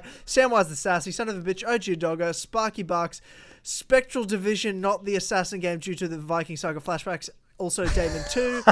the Blue Cow, they call me the Greeny Bear, but Assassin Christmas is long gone. aka Connor, Tim Allen, TJFL, Trajan, Markion Young, Tristan Oberfell, Walshy, Winona Ryder, aka Lindsay from Destination Wedding, you absolute Thilly Thothage, and Zeppo. Thank you, Three Adventures Lads, for about this podcast. Beautiful. Nailed it. Maddie, you've got a taste of chaos. You've just got a taste of absolute chaos. Did I hit stop That's what my recording? list is. Yeah. Yeah. Um. Yeah. No. So. Um. Yeah. Thanks again, and um, we'll see you all next time for the next episode of the As Always podcast. Goodbye. Bye.